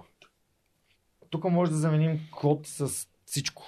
Да. Реално с всичко може да заменим код. А можем да заменим код с лекцията, в която ако казваш прекалено много неща, и шума на многото ще за, зацапа посланието, което искаш да отправиш. То, точно това е. То, точно това е. Нали? Примерно една, една доста интересна книга бях а, че тя е на Нил Стивенсън, тя му е една от по-новите, където... А, Коя? А, как, а, значи тя, тя се наричаше а, Дош... А, а, Doshin Hell. Това е една втора книга. Книгата общо взето беше една много интересна концепция, където на такива малко, той доста близко до нашето време, онлайн тролове тормозеха приятелката на един от главните герои. И той написа софтуер, който нафуди целия интернет с адски много грешна информация за нея, толкова, че не можеш нищо да намериш вече за нея и по този начин тя стана анонимна. Просто защото нафуди с твърде много информация. Нали, това е една такава пак компютър сайенс тема, но идеята тук е, че когато имаш твърде много информация, ти не можеш да видиш кое е важното. Нали, като аз заради това примерно не гледам примерно, голяма част от българските новини, защото един тон безсмислени неща, които mm-hmm. по- повечето пъти наистина не виждаш това, което е важно за човек. И нали, тази концепция за шум, тя, тя не ми е само в кода, тя е наистина нещо приложимо във всичко. Твърде много информация и човека започва да се обърква. Той, ние, ние не сме свикнали толкова. Ние сме свикнали, като обикаляме в тундрата, а, да гледаме нали, за, за опасности. За опасности mm-hmm. нали. Супер. Добре, а, Сигурен съм, че бъде супер интересно. Аз ще бъда там онлайн. Конференцията ще бъде на 22 октомври, а workshopите на 23. Разбира се, за всички хора, които искат да отидат на конференцията онлайн, виртуално, готините хора от Хак са ни дали отстъпка с 20% на Full Access Superfan билетите. А, The Superhuman Podcast, Тиренце Community, Тиренце 20. Ще помоля Монката да го сложи този код точно ето тук, за да може да го видите и да си го преведете, а, да си го въведете, когато а, си купувате билетче за хак. Гарантирам, че ако ставите специалист, това събитие ще ви даде супер много стоеност. А, три, год... три години, две години съм бил там, 2018 в а, а, Техпарка и 2019 в НДК и беше много, много ценно. Разбира се, няма само IT лекции, има много неща свързани с менеджмент, имаше миналата година, а, миналия, миналото издание психолог, което супер много ме впечатли също така. Добре, имаме тук един въпрос, естествено, от Тони и Теди. А, между другото, за в подкаст съм разказвал за Теди много пъти, че всъщност тя е открила работата си в Хак, благодарение на епизода с Радо от Хак и съответно тя е кандидатствала и сега е част от екипа им от няколко години. Съм супер щастлив за такива трансформации, като, като нейната човек, който от Ирландия се връща и намира мястото си в страхотен да, екип. тя направи чудеса с тази конференция. Смисъл, аз всяка година ме изненадва с супер много иновация. Ами смятам, че са невероятен екип с Тони, така че за мен е удоволствие и много се кефе да си партнирам с тях. Естествено, свърх човекът е медиен партньор на събитието. А, така, въпросът, който те са ми изпратили за теб е какъв критерий използваш, когато определяш кои са, на кои събития да отидеш и на кои да участваш като лектор? Oh, ми, значи на кои да участвам като лектор, аз, аз в момента гледам няколко. Първо, тези, които са в България, обикновено тук просто, защото приятели ги организират mm-hmm. и да помогна. А, за Предеш те... нататък своите знания и опит. Ами да, да. Просто малко mm. в България, просто твърде много говоря в България и не искам да задушавам новите лектори, които идват. Защото на всяка конференция има определен брой слотове. И искам наистина да предам нататък от гледна точка, че искам по-млади, нови хора да идват и да mm-hmm. говорят. Нали? Мен, мен са ме гледали един тон хора и нали, искам наистина по- повече по-млади, по-нови хора да дойдат. Нали? Аз заради това организирам и митъпите. Това беше идеята и част от идеята на турнето и всичките тези неща. А, за навънка съм малко по-тенденциозен. Първо гледам места, които ми се ходи като турист, защото е много така приятно да отидеш по тема. И второ, аз много гледам а, нали, някъде, където има някой лектор, с които аз искам да се запозная, някой светила в... А, нали, си спомням първата... А, значи, първата ми конференция, която говорих извън България, беше в Виена. Изненадващо Виена е това такова място, където ми се случва доста първи неща. А, и там, примерно, аз се запознах с Джос Полски, който е на Stack Overflow създателя, и с Джон Ромеро от ID Software, който е правил Quake и всичките те игри. Oh, wow. Аз съм бил в същото спикър ложе като тях, нали, защото и те бяха спикъри на същата конференция. Нали? И, и, и, и това Завиждам. са нали, такива неща, които съпознавал съм се нали, с хора, които нали, не толкова известни. Аз другото, което аз запознавам с доста специалисти, с които нали, в бъдеще може да има някаква mm. колаборация. Също така в момента, тъй като до миналата година и да се надяваме, че до година ще организирам React NotaCon, която си е моята конференция. Mm-hmm а, така си скаутвам спикъри. Yeah. нали, като се запознаем, ами да, България колко е яко, елате да ви, нали, да дойдете, да ви видят нали, в България, българите да могат нали, да се се, да си говорят с светила и с такива хора. Така че това са ми критериите, аз като си избирам да говоря, да посещавам. Напоследък просто почти не посещавам, защото нямам толкова много време да съм просто като лектор като, а, като гост, като гост обикновено просто ги гледам онлайн. Mm. Освен ако не е нещо, примерно, наистина много специално, което просто наистина последните 3-4 години, понеже аз, примерно, го 2019 наистина имах супер много конференции, мисля, че 6 mm. или 7 извън България и да ходя и на още малко вече ми е прекалено. Mm-hmm. Супер. Ами, аз ти завиждам. А, все пак, мисля, че почти всички геймери от нас са започнали а, 3D шутинга с Doom а, и са прекарали безкрайни часове в а, стрейфове и в а, всякакви такива а, минавания на, на всякакви нива.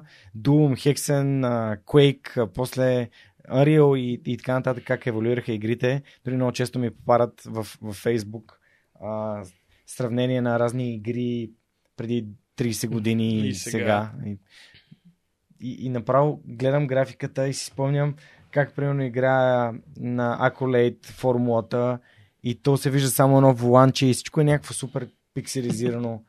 и, и отдолу сложено а, Формула 1 2021 и някой коментирал, е, що е толкова пикселизирано, нали? Да. А, а, просто, къд, какви неща, какви неща сме се гледали, но това е, а, има, имали сме удоволствието и честа да живеем в това време.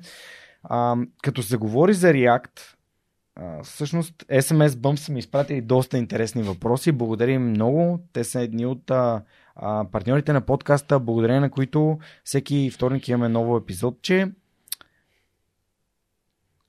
Хората от техния екип съответно задават много яки въпроси. Това е ясно. И ако искате всъщност да може да задавате въпроси в подкаста, разгледайте отворените им позиции, дали през джобборда на DFBG, като отидете на SMS Bump, или през Careers на сайта на SMS Bump.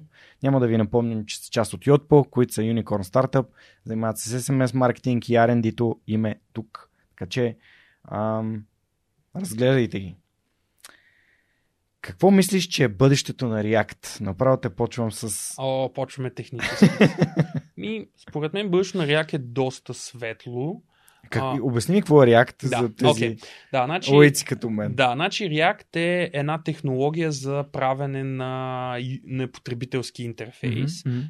За, тя започна като технология за вебсайтове. В момента вече могат и мобилни приложения да се правят. Тази технология идва от Facebook. Facebook а, я използват за Facebook.com mm-hmm. и я open source с идеята, че им трябва за Instagram. Момента в който Facebook купуват Instagram, траш, а, човека, който е написал React, почва да работи по веб версията на Instagram и оттам нали, идва React.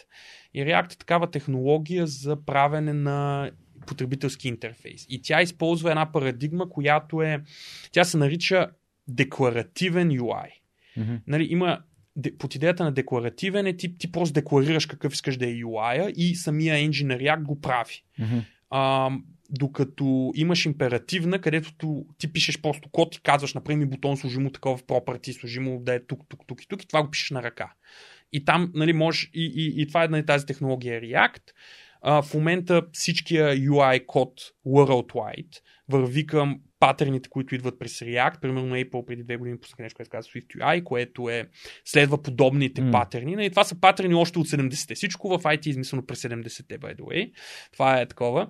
Та, React, според мен, е стигнал, от една страна е станал достатъчно мачур като технология, да няма мейджор промени и да няма нали, breaking changes. От друга страна, те в момента почват да удат имитации на браузъра. Така че според мен React все още има доста добро бъдеще, поне следващите 3-4 години. След това не знам. В IT малко трудно за такъв тип технологии да кажеш. Супер. Добре. Ам, следващия въпрос е с какво React превъзхожда конкурентите си? Ами, и тук нещата са много сложни, защото трябва да се видят кои са конкурентите. Това, mm. което React превъзхожда основно конкурентите си, първо, а, най-големият им плюс е, че хората, които правят React, и, и това е много скрит плюс, е хората, които правят React, всеки път като пускат нова версия на React, те са длъжни да апдейтнат целия код на Facebook да може да работи с тази последна версия. Което ти е ясно колко внимават за каквито и да е промени по React, които могат да щупят каквото и да е било, защото Facebook е огромно. Тоест, ако те разбирам правилно, тази технология, която е създадена благодарение на закупуването на Instagram от Facebook и която се използва за веб версията на Instagram, реално ръмва целия Facebook. И Instagram и, и по да, доста сайтове в интернет. Примерно да. И ако това нещо се щупи, всъщност самия апдейт на да. React се щупи, значи целият Facebook ще бъде долу. Точ... Не, не, да, долу ще има бъгове, ще да, okay. щупени така да. Okay. Не, те няма да е чак толкова критично, но да, ще е примерно нещо няма работи. Тоест... И те са длъжни, ако Супер. правят промени. И те са много стабилни. Другото е, че те са доста прости да се започне.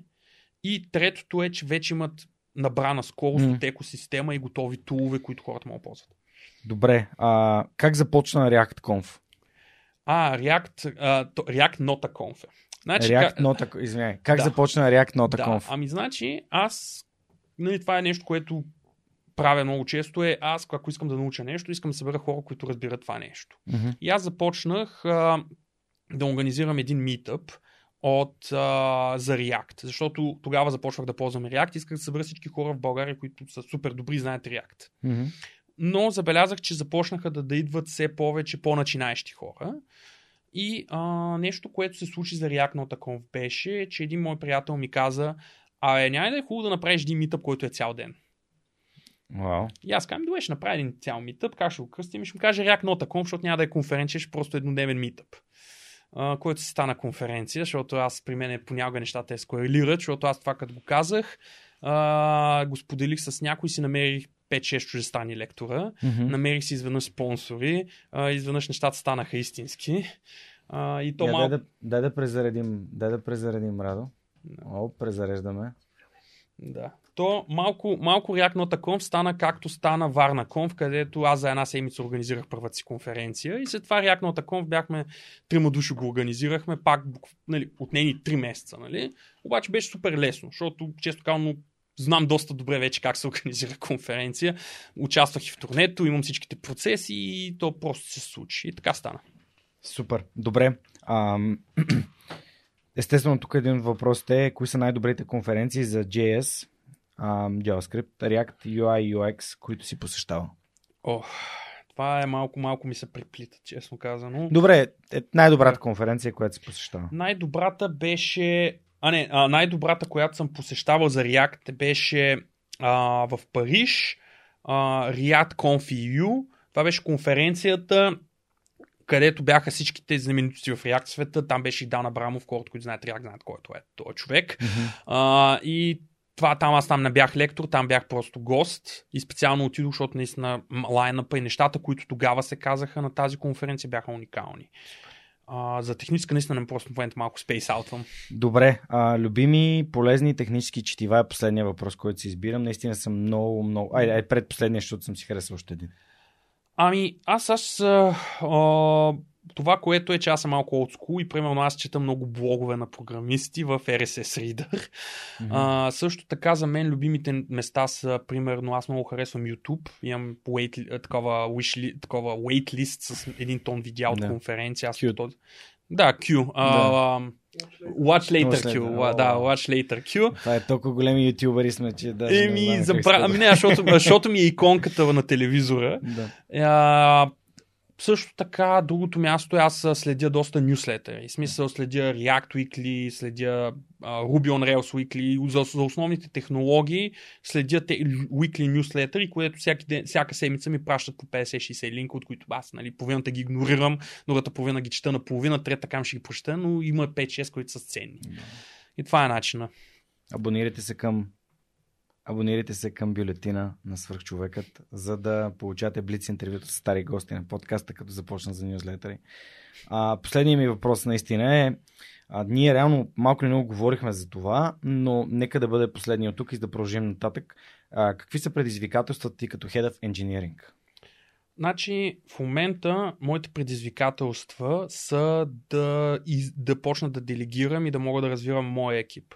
Да почна да делегирам неща, които само аз съм ги правил и да развивам хората на моя екип да почнат да вършат тези неща. Това е най-голямото ми предизвикателство. И второто ми предизвикателство е да, да удвоя и на всеки, явно вече на всеки 6 месеца ще се отвоява е този екип, което си е предизвикателство. Нали, пример, аз, аз водя на онбординг процеса, който ние имаме, който аз много хора ми казват супер як процес. А, нали, имам блокпост по въпроса. А, и в момента аз, това ще е последната хайринг сесия, където аз ще водя онбординга и ще го движа. От след това вече ще се онбординга ще се води от други хора. И това за мен нали, е предизвикателство, нещо, което съм го направил като процес, да го дам на някой друг и естествено тези хора да могат да импрувнат този процес. Да. Добре, дай някоя добра практика за която си забелязал при набиране на хора, тъй като контекстът е такъв, mm-hmm. че SMS Bump си търсят да. а, готини попълнения за екипа и ще се радвам, ако да дадеш малко стоеност, да кажеш как се намират а, Superstars, Rockstars. Значи, честно казвам, не знам. Нали, намирането на хора, аз имам страшен късмет с екипа, който аз съм събрал. И някои съм се запознал по ивенти и конференции, нали? други mm-hmm. се познават от други хора в моя екип, но един една голяма група са просто хора, които са намерили нашата компания, защото нещо им харесва. Даже имахме човек, който не ни беше чувал, но е страхотен специалист. А, значи, това е най-трудното нещо при хайринга. Това е буквално one trillion dollar question. Как да, да, как да е по-лесно да си намираме хора? Нямам добър На този етап аз просто си мисля, че имаме късмет. Не. Супер. Ами, вижте дали вашия късмет работи и разгледайте отворените позиции в SMS Bump, защото не само технически специалисти търсят а, супер яките Жоро, Мишо и целия екип, ами и хора, които отговарят и за маркетинг, дизайн и така нататък. Ще се радвам, ако а, сте успяли да намерите своето място в последствие, дали сега, дали след няколко седмици или няколко месеца, а да споделите а, как, е, как е вашия опит и се надявам да сте наистина стъпани на страхотно място. Вярвам в това, защото все пак не всеки има възможността да работи в а, юникорн стартъп като Yotpo. Супер. А, продължаваме напред. Въпросите на Kiss the Frog Now, за да не забравяме, караме тук по, по план.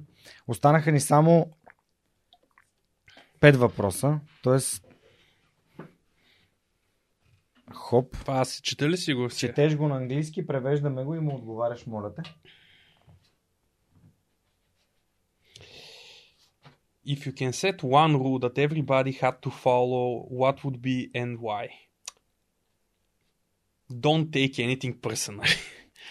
а, така на български, ако трябва да сложите mm-hmm. едно правило, което всеки трябва да следва и защо, аз това, което бих сложил е не приемайте нещата лично и бъдете по-толерантни към другите хора.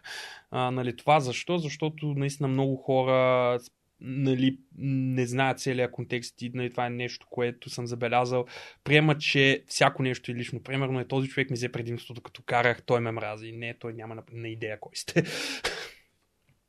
Супер. Аз този урок си го взех от четирите споразумения. Да, много хубава книга.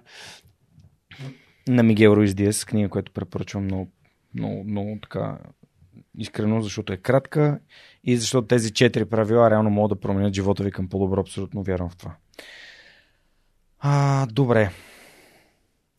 Kiss the Frog Now е игра за тимбилдинги и, уви, 2020 не беше най-удобната година за това, но вярвам, че най-доброто предстои. Всичко е създадено в България, български артисти, български копирайтери. И Весто е, а, освен всичко, и патрон на подкаста, така че и благодаря. Е част от нашето затворно общество, за което си заговорихме, заговорихме преди малко, че ако подкрепите подкаста, ще станете част от това общество. Си правим онлайн среща, ще си имаме митъп всеки месец и а, на рождения ден на свръхчовека на 2 август ще си купонясваме. Трябва да я да си взема начи за екипа, като най-сетне се видим на живо. Ами ето, аз а, веднага, веднага те свързвам и правя топла препоръка. Ще ти покажа, играта е, е там зад мен, като всъщност има, тя е много така комплексна. Това е personal questions частта, не е само това. Мисля, има, има доста, доста неща. Ами да, свършим но... да го погледна после, да, че това е един, гледам за такива неща. Това е един продукт, който определено според мен би могъл да, а, да бъде от полза на, за хора, които искат да скъсяват връзката между себе си и между а, хората в техните екипи. А, продължаваме към книгите, а, защото смятам, че и ти като един четящ човек можеш да направиш добри препоръки на книги. Моля те, препоръчи ни нещо. Добре, а сега да видим да се правя нещо. Значи първата книга, която ще препоръчам, това според мен е най-важната книга за програмисти. Това е всеки програмист, това е Библията. И тя се казва The Pragmatic Programmer. Тази, сега има The 20, а, сега преди, сега, преди 3 години излезе 20, 20 годишната на книгата. Това е книга, която на всеки от моя екип им давам PDF на тази книга. Това е просто задължително за всеки, който занимава програмист да прочете тази книга. А, за книги, кои, за всеки, който работи в интернационални екипи. Има една книга, която се казва The Culture Map. А, миналата година я прочетох. Това е една книга, която обяснява различните националности, как могат да не контактуват помежду си. И аз лично използвам тази книга и я мапвам с много конфликти, които съм имал в екипа си. Като че ли е писана за мои екипи за ситуации, които съм виждал, примерно, като съм работил в Австрия, в Германия. Това е една наистина страхотна книга. Просто наистина да разберем, че различните нации, да, имаш различни хора, но имаш различни неща, които се приемат. Един от примерите когато каже думата на време, в колко часа ще дойда за различните нации е различно и това на в книгата обяснява защо тези неща се случили. Не са просто а, аз, аз това съм го забелязал. Нали? А, и а, втората, а, другата книга, която. Това е една книга, която прочетох сега наскоро и ми е малко прясна. Книгата се казва What got you here won't get you there, mm-hmm. което е наистина доста интересна книга, която ме накара доста да помисля за, нещ, за някои мои неща, които аз много често правя, които ми, са ми носили успех, но са ми носили успех в един контекст. И в, то, в сегашния контекст вече не е много силно. Разбира се, задължително всеки човек, според мен, трябва да чете Thinking Fast and Slow. В смисъл, това няма нужда да се обсъжда. Канеман. Да, на Канеман това е задължително. Мисленето е преведено на български, ако се чудите. И разбира се, може да намерите целият списък с препоръчени книги а, в сайта на Свърхчовекът в епизода с Радо, както и в регистъра, където са абсолютно всички книги, които някога са препоръчани в подкаст. А, да, друга, а, и две други книги, те са също доста известни. Едната е за менеджер, казва се The High Output Management на Анди Гров от Intel. А, тя наистина обзето тази книга, като, като е почет, всички останали книги бяха аха, аха, това го има тук, това го има тук. Доста от модерните продукт практики, като OKR и One on One идват от тази книга. И това е нещо, което аз не ползвам, но е много добре да го прочетете просто като информация и това е The Getting Things Done книгата, просто да видите майнсета. Аз не ползвам тази методология, но е много интересен този майнсет, всичко да се записва и че моят любим цитат е главата ни е за идеи, не за сторични идеи. И това са май като... Супер, Мога и още да кажа, но просто това са тези, които Добре, сега... Добре, а ти къде, къде всъщност слушаш книги? Ми, аз съм много голям фен на Audible. Mm-hmm. А, пробвах и Storytel за български книги, защото mm-hmm. се усетих, че български ми речник е изненадващо беден, mm-hmm. защото не чета много, цялата информация, която чета е на английски и това са местата, за които а, ползвам. Но Audible е просто основно. Аз ползвам го от години. Да, окей. Okay. питам те, защото интересно дали имаш някаква любима книга в, в, в Storytel. Ами, във Storytel не се сещам за любима, примерно. Mm-hmm. А, честно казано, мал, малко ме е срам да си кажа на Тери Прачет, не, не съм учил основните неща като дете и в Storytel имаха доста добро озвучени неща. Така че това би беше ми харесало, че малко да кетчъп на там ще...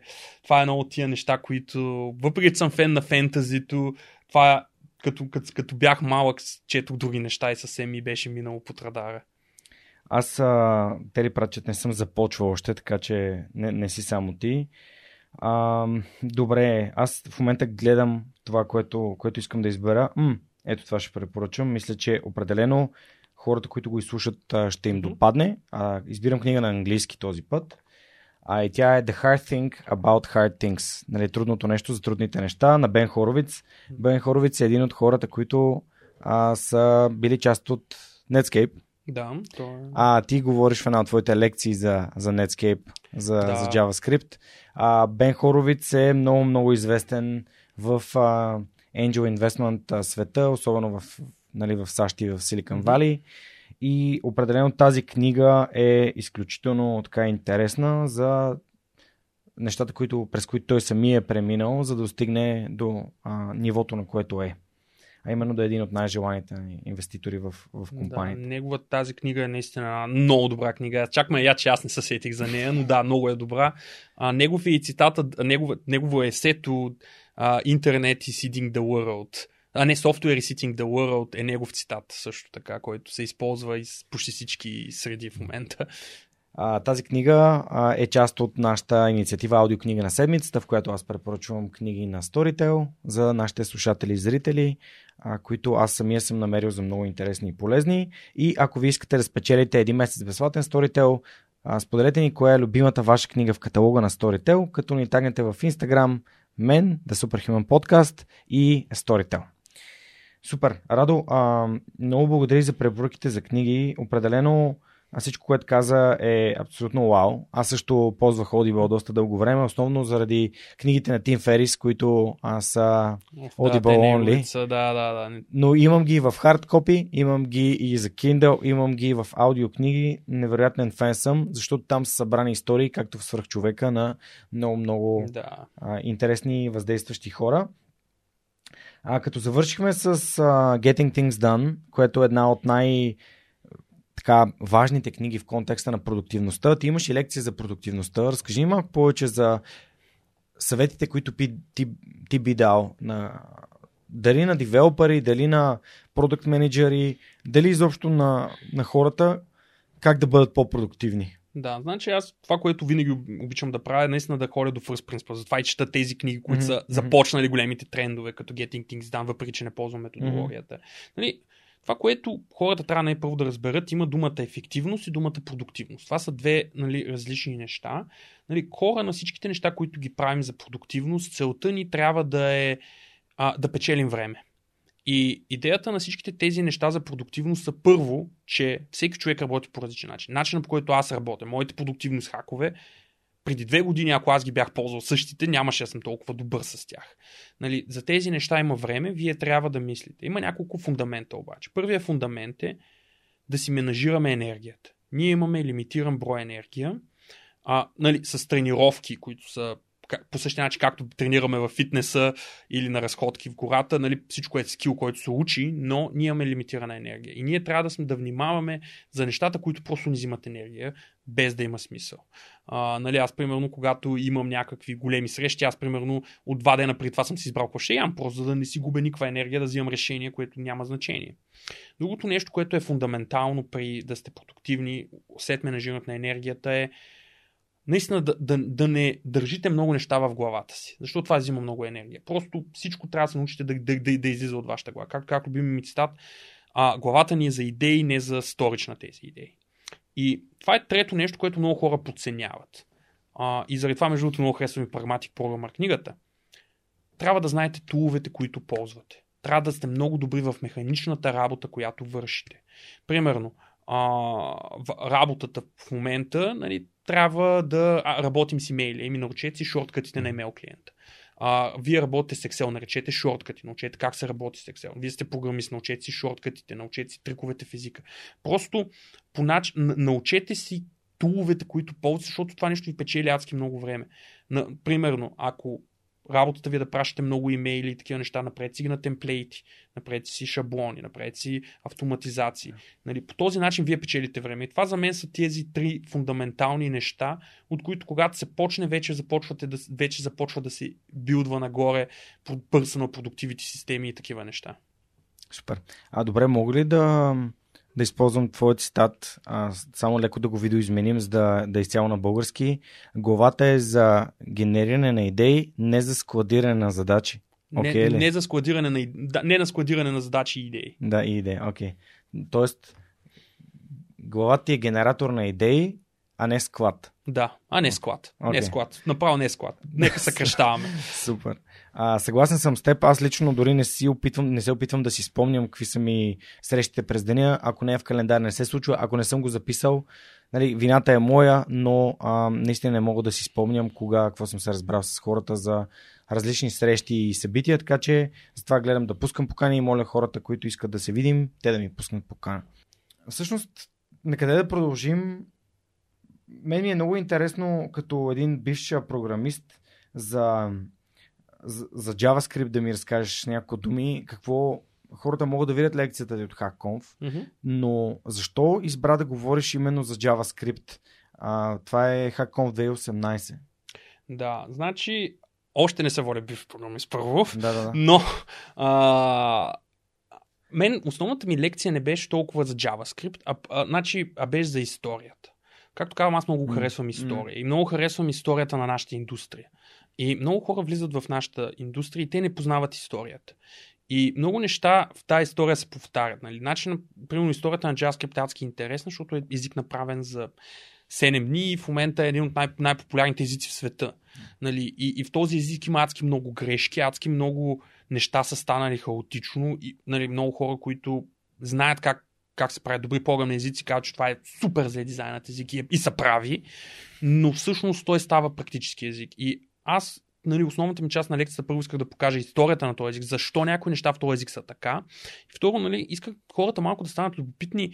Технологиите, които ползваме, те не са просто появили се тук. Както казахме за React по-рано. Mm. Facebook го взимат от Facebook и го ползват за Instagram и затова го open source Това, че откъде идва тази технология, всъщност показва тя къде може да отиде и какво може да се случи. Примерно, Apple много години използваха технология, която казва Objective-C и повечето им класове започваха с NS, което и много хора чуят защо почва с NS. Ми, защото идва от Next Step, която всъщност купува тази технология заедно с Стив Джобс. И много неща в технологиите, както не казах няколко пъти, са измислени 70-те години. И е много важно нали, ние да познаваме историята, защото нали, някои неща, които в момента изглеждат като даденост, да, те са минали през някакви по-такива детайли. И аз това го виждам, като си говоря с много млади вече хора, които сега влизат в нашата индустрия и те не, за тях нали, си мислят, че всичко е измислено, всичко е чисто, всичко е такова, не всичко е една голяма каша, и, но хората просто правят най-доброто, което могат, за да има прогрес. Добре, тук много добре ми даде възможност да се хвана а, за новите програмисти. Аз се опитах да, да ставам програмист, изкарах Programming Basics в софтуер и след това изкарах тех модула с JavaScript, имам шестици на всичките си проекти, но реших, че не искам да, да занимавам с програмиране и исках да работя с хора и малко лека по лека се стигна и до, до свърхчовекът. А, и софтуни си имат огромен пръст в това изобщо да го има свърхчовекът. И а, благодарение на това, че попаднах в готина среда, че Ангел Георгиев ми даде възможност да, да направя една а, първия си такъв а, толк пред хора, се каже свърхпрограмистът. Идеята беше да разкаже как един програмист, който реално спортува и се грижи за себе си, може да бъде по продуктивен и ефективен, и двете, а когато човек е по, по-тонизиран, може да прави повече неща. А, и всъщност тогава и до ден днешен много хора навлизат в, в индустрията, което тук напоследък си говорихме с някои от моите гости за това как се решава този проблем на липсата на кадри, защото реално в момента а, нали, се търсят доста синьор кадри, т.е. на високите нива, но то няма. А, и съответно, как, какъв съвет би дал ти на хората, които влизат или искат да започнат да занимават с програмиране или са съвсем в началото, така че да стават по-добри по-бързо? Да, значи ако сте си решили, че това е за вас и ви харесва, нали, да, това е най-важното. Най-важното според мен. А, за всеки, аз даже имам и статия по въпрос точно за начинаещи програмисти в блога ми. А, първото Ще не... има линк към твоя блог също. Разбира се. Благодаря. да. А, на, а, първото нещо е, вие трябва да сте любопитни. Вие задавайте въпроси, бъдете любопитни. Не, не, не си правете просто нещата, които ви дават, колпайте едно ниво надолу. И то едно ниво надолу не е само в технология, но и в бизнес. Примерно, трябва да направите тази задача. Защо? И опитвайте се да бъдете просто да разбирате нещата въз основи. Защото нали, код академите са супер, много бързо идват хора, но те, нали, имаш трейдов. В, в, в, в всяко нещо в живота има трейдов. И трейдов е, че ти нямаш основите. И идеята е, че ако започнеш на едно ниво е тук, трябва просто да, да копаеш. Нямам проблем, ще ти дръпне микрофона, покажи. Да.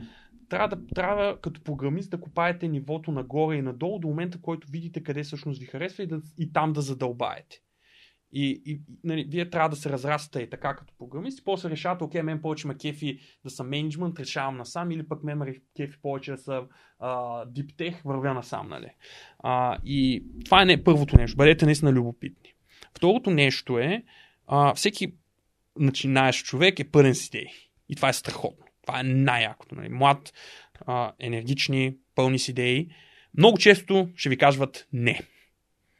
И първо това не трябва да ви убива ентусиазма. Като ви кажат не, разберете защо. Много често те ви казват не заради грешки, които вие ще допуснете и по-добре разберете защо. Приемете го като част от живота. А, нали, виждам много хора в IT, с които са си говорили, те казват, аз съм пълен с идеи, тим лида нон-стоп ме реже. Еми, защо? Нали? И, и, и като нали, задълбаеш, ми да, той човека е прав. Разберете защо. Нали? Това е нещо, което не, се, не съм го чувал много хора да го говорят. Точно е това, че моите хора много често им се казва не, това не е така, това не се прави така. Питайте защо. В смисъл, просто разберете отново едно ниво надолу. И третото нещо, което всеки начинаеш, и то не е само начинаеш програмист, то е абсолютно всеки, най-ценното качество е да покажете, че на вас може да се разчита. Че когато вие поемете една задача и примерно тази задача ние свършите, вие трябва максимално бързо да кажете, окей, аз нацених се, не мисля, че тази задача ще я свърша. А, и да поискате помощ. И, и да ви се помогне. Защото, нали, това е много ценно качество и това нещо, примерно, аз го виждам, поне, понеже работя много с програмисти, много често забиват на един проблем и си мислят, че окей, аз просто ще го насиля, ще го насиля, ще го насиля, знам, че няма да успея, но съм един ден закъснял, това е окей но ако, примерно, поискате помощ 3-4 дни преди да свършите задачата, която се усетите, че нещата не вървят, веднага ще ви се даде помощ, да, ще свършите по-бързо, защото някой по-синьор ви е помогнал. И това са тия три, три неща, които за мен са много важни за един начинаещ програмист. Супер. Аз също много вярвам в силата на помощта.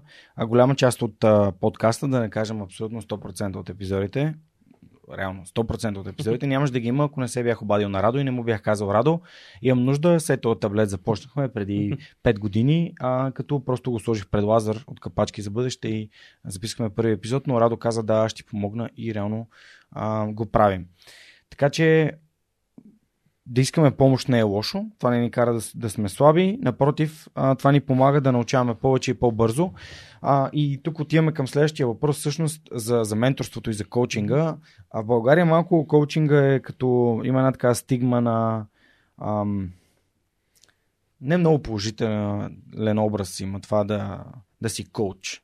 А ти каза, че нали, имаш а, отношения с а, коучинг, mm-hmm. в коучинг програми. Може да ми разкажеш какво ти дават на теб и по какъв начин ти а, менторстваш, коучваш и адвайзваш, нали, те са различни шапки, т.е. Да. начинът по който се поднася информацията е различен. Хората, кои, с които работиш.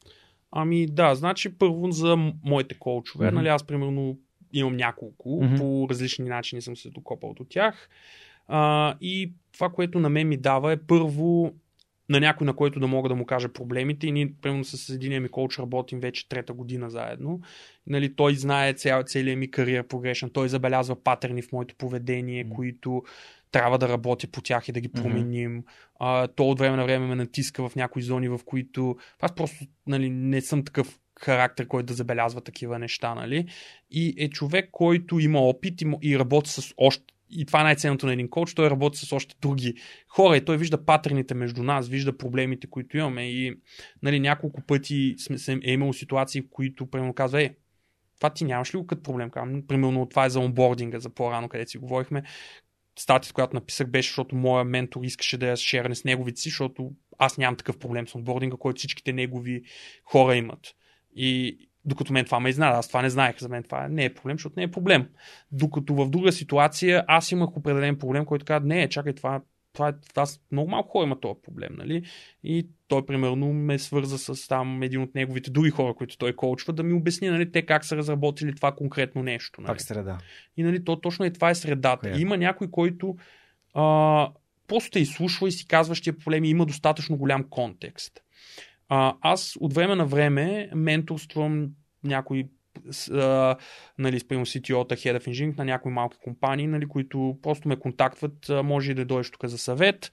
Повечето, нали, две-три срещи имат някакъв конкретен проблем, примерно са видяли някой мой блокпост, някоя моя лекция или моя, някой моя коуч, примерно е казал ми, Радо, примерно, за онбординг специално. Знам, че главате в момента, говори с Радо как да си онборднете екипите, нали, как да ги да решите тези проблеми. Нали, това са някои хора, които аз менторствам в някои позиции и вече имам основното менторстване, което аз си го правя от години с хората, с които работя. Yeah. Нали, аз си коучвам нали, всеки в моя екип, аз ги гледам като хора, които ги коучвам. Аз а, най- моята мечта е хората, които аз съм работил с тях, съм ги менторствал да станат CTO-та, CEO-та на Billion Dollar Companies.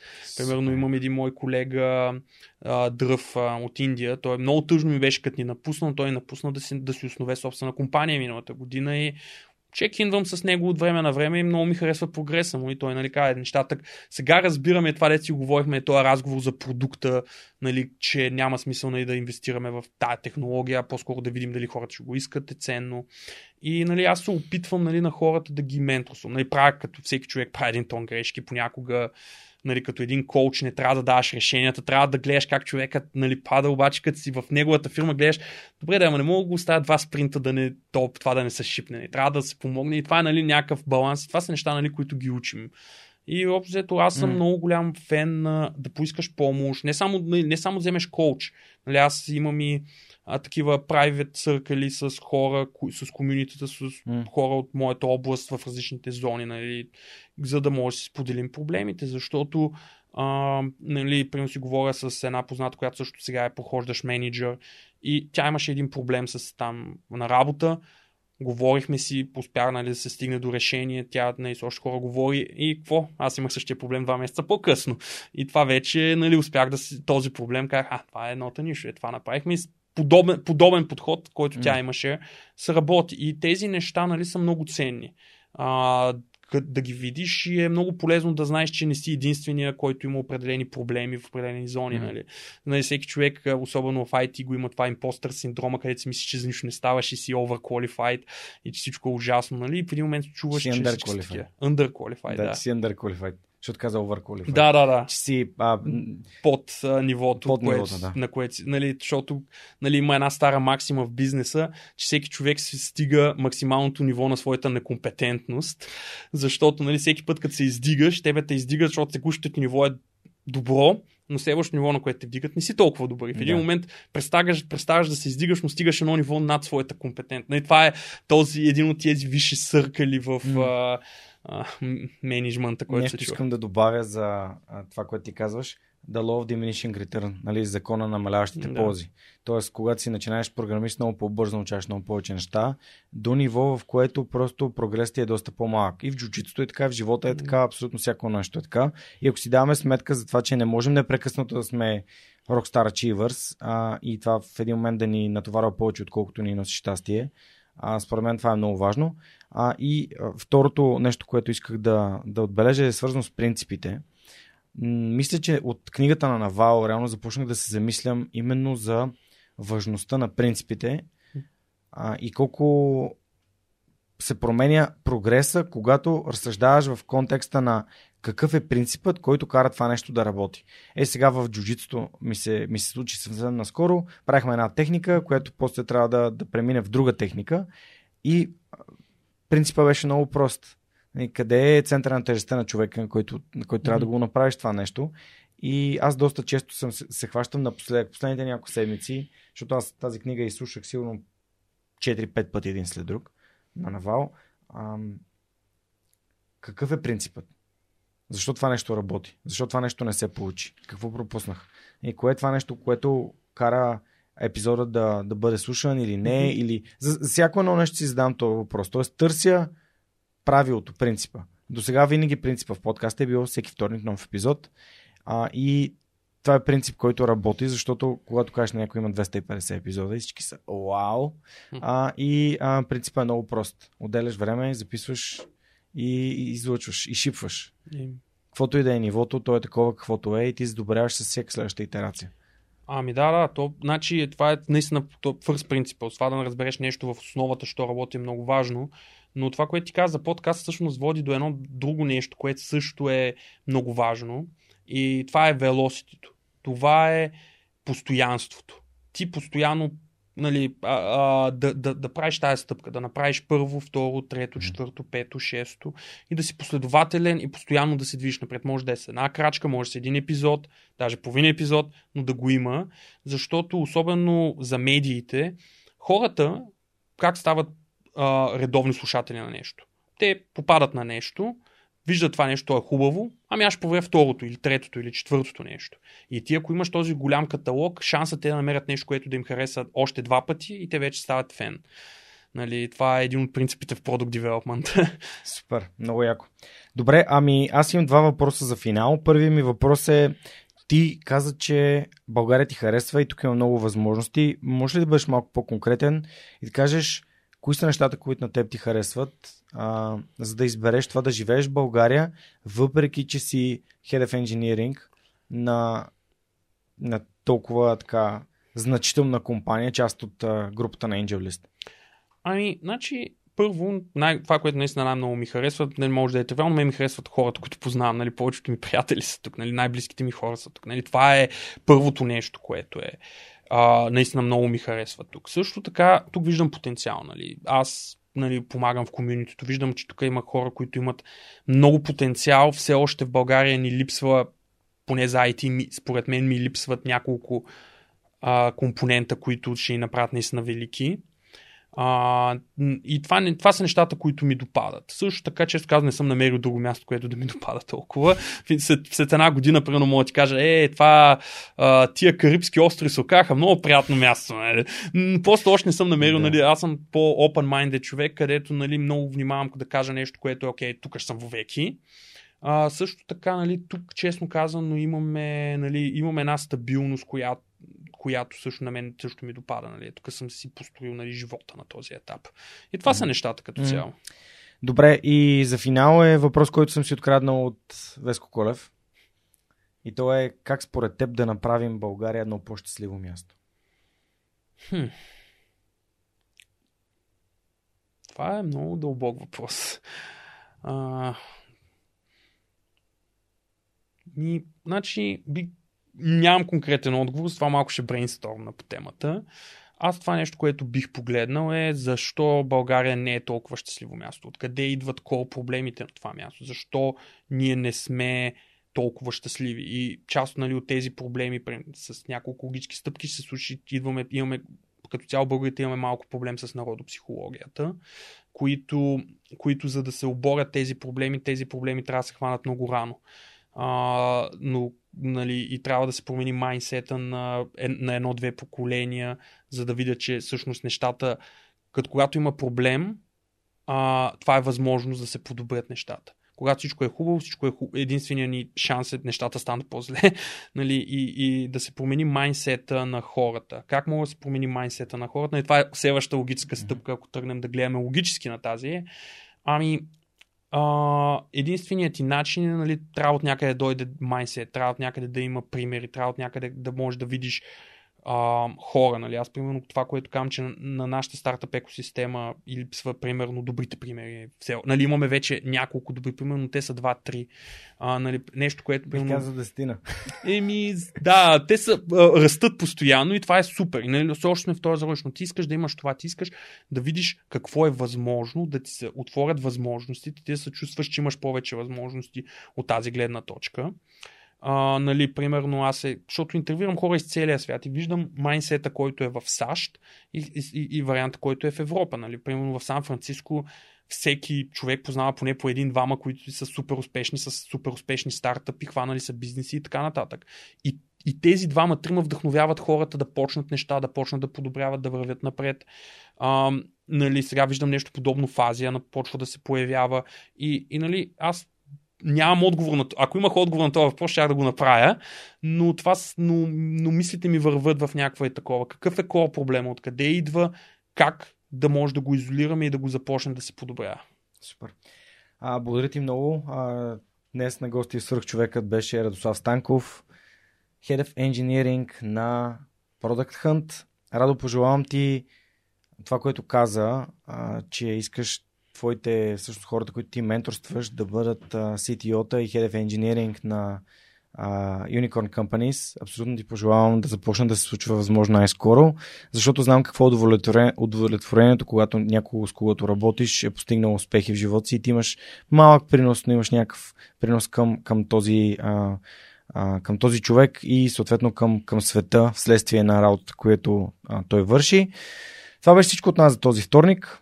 Знаете, всеки вторник любимата ви платформа за гледане и слушане на подкасти. Много ще се радвам да се абонирате за подкаста, да разкажете за този епизод на любимите ви приятели, които са IT-та или пък искат да бъдат, защото смятам, че може да им бъде много интересен и доста вдъхновяващ и по този начин да направим България едно по-щастливо място. Това беше всичко от нас за тази седмица и ви очаквам следващия вторник. До скоро!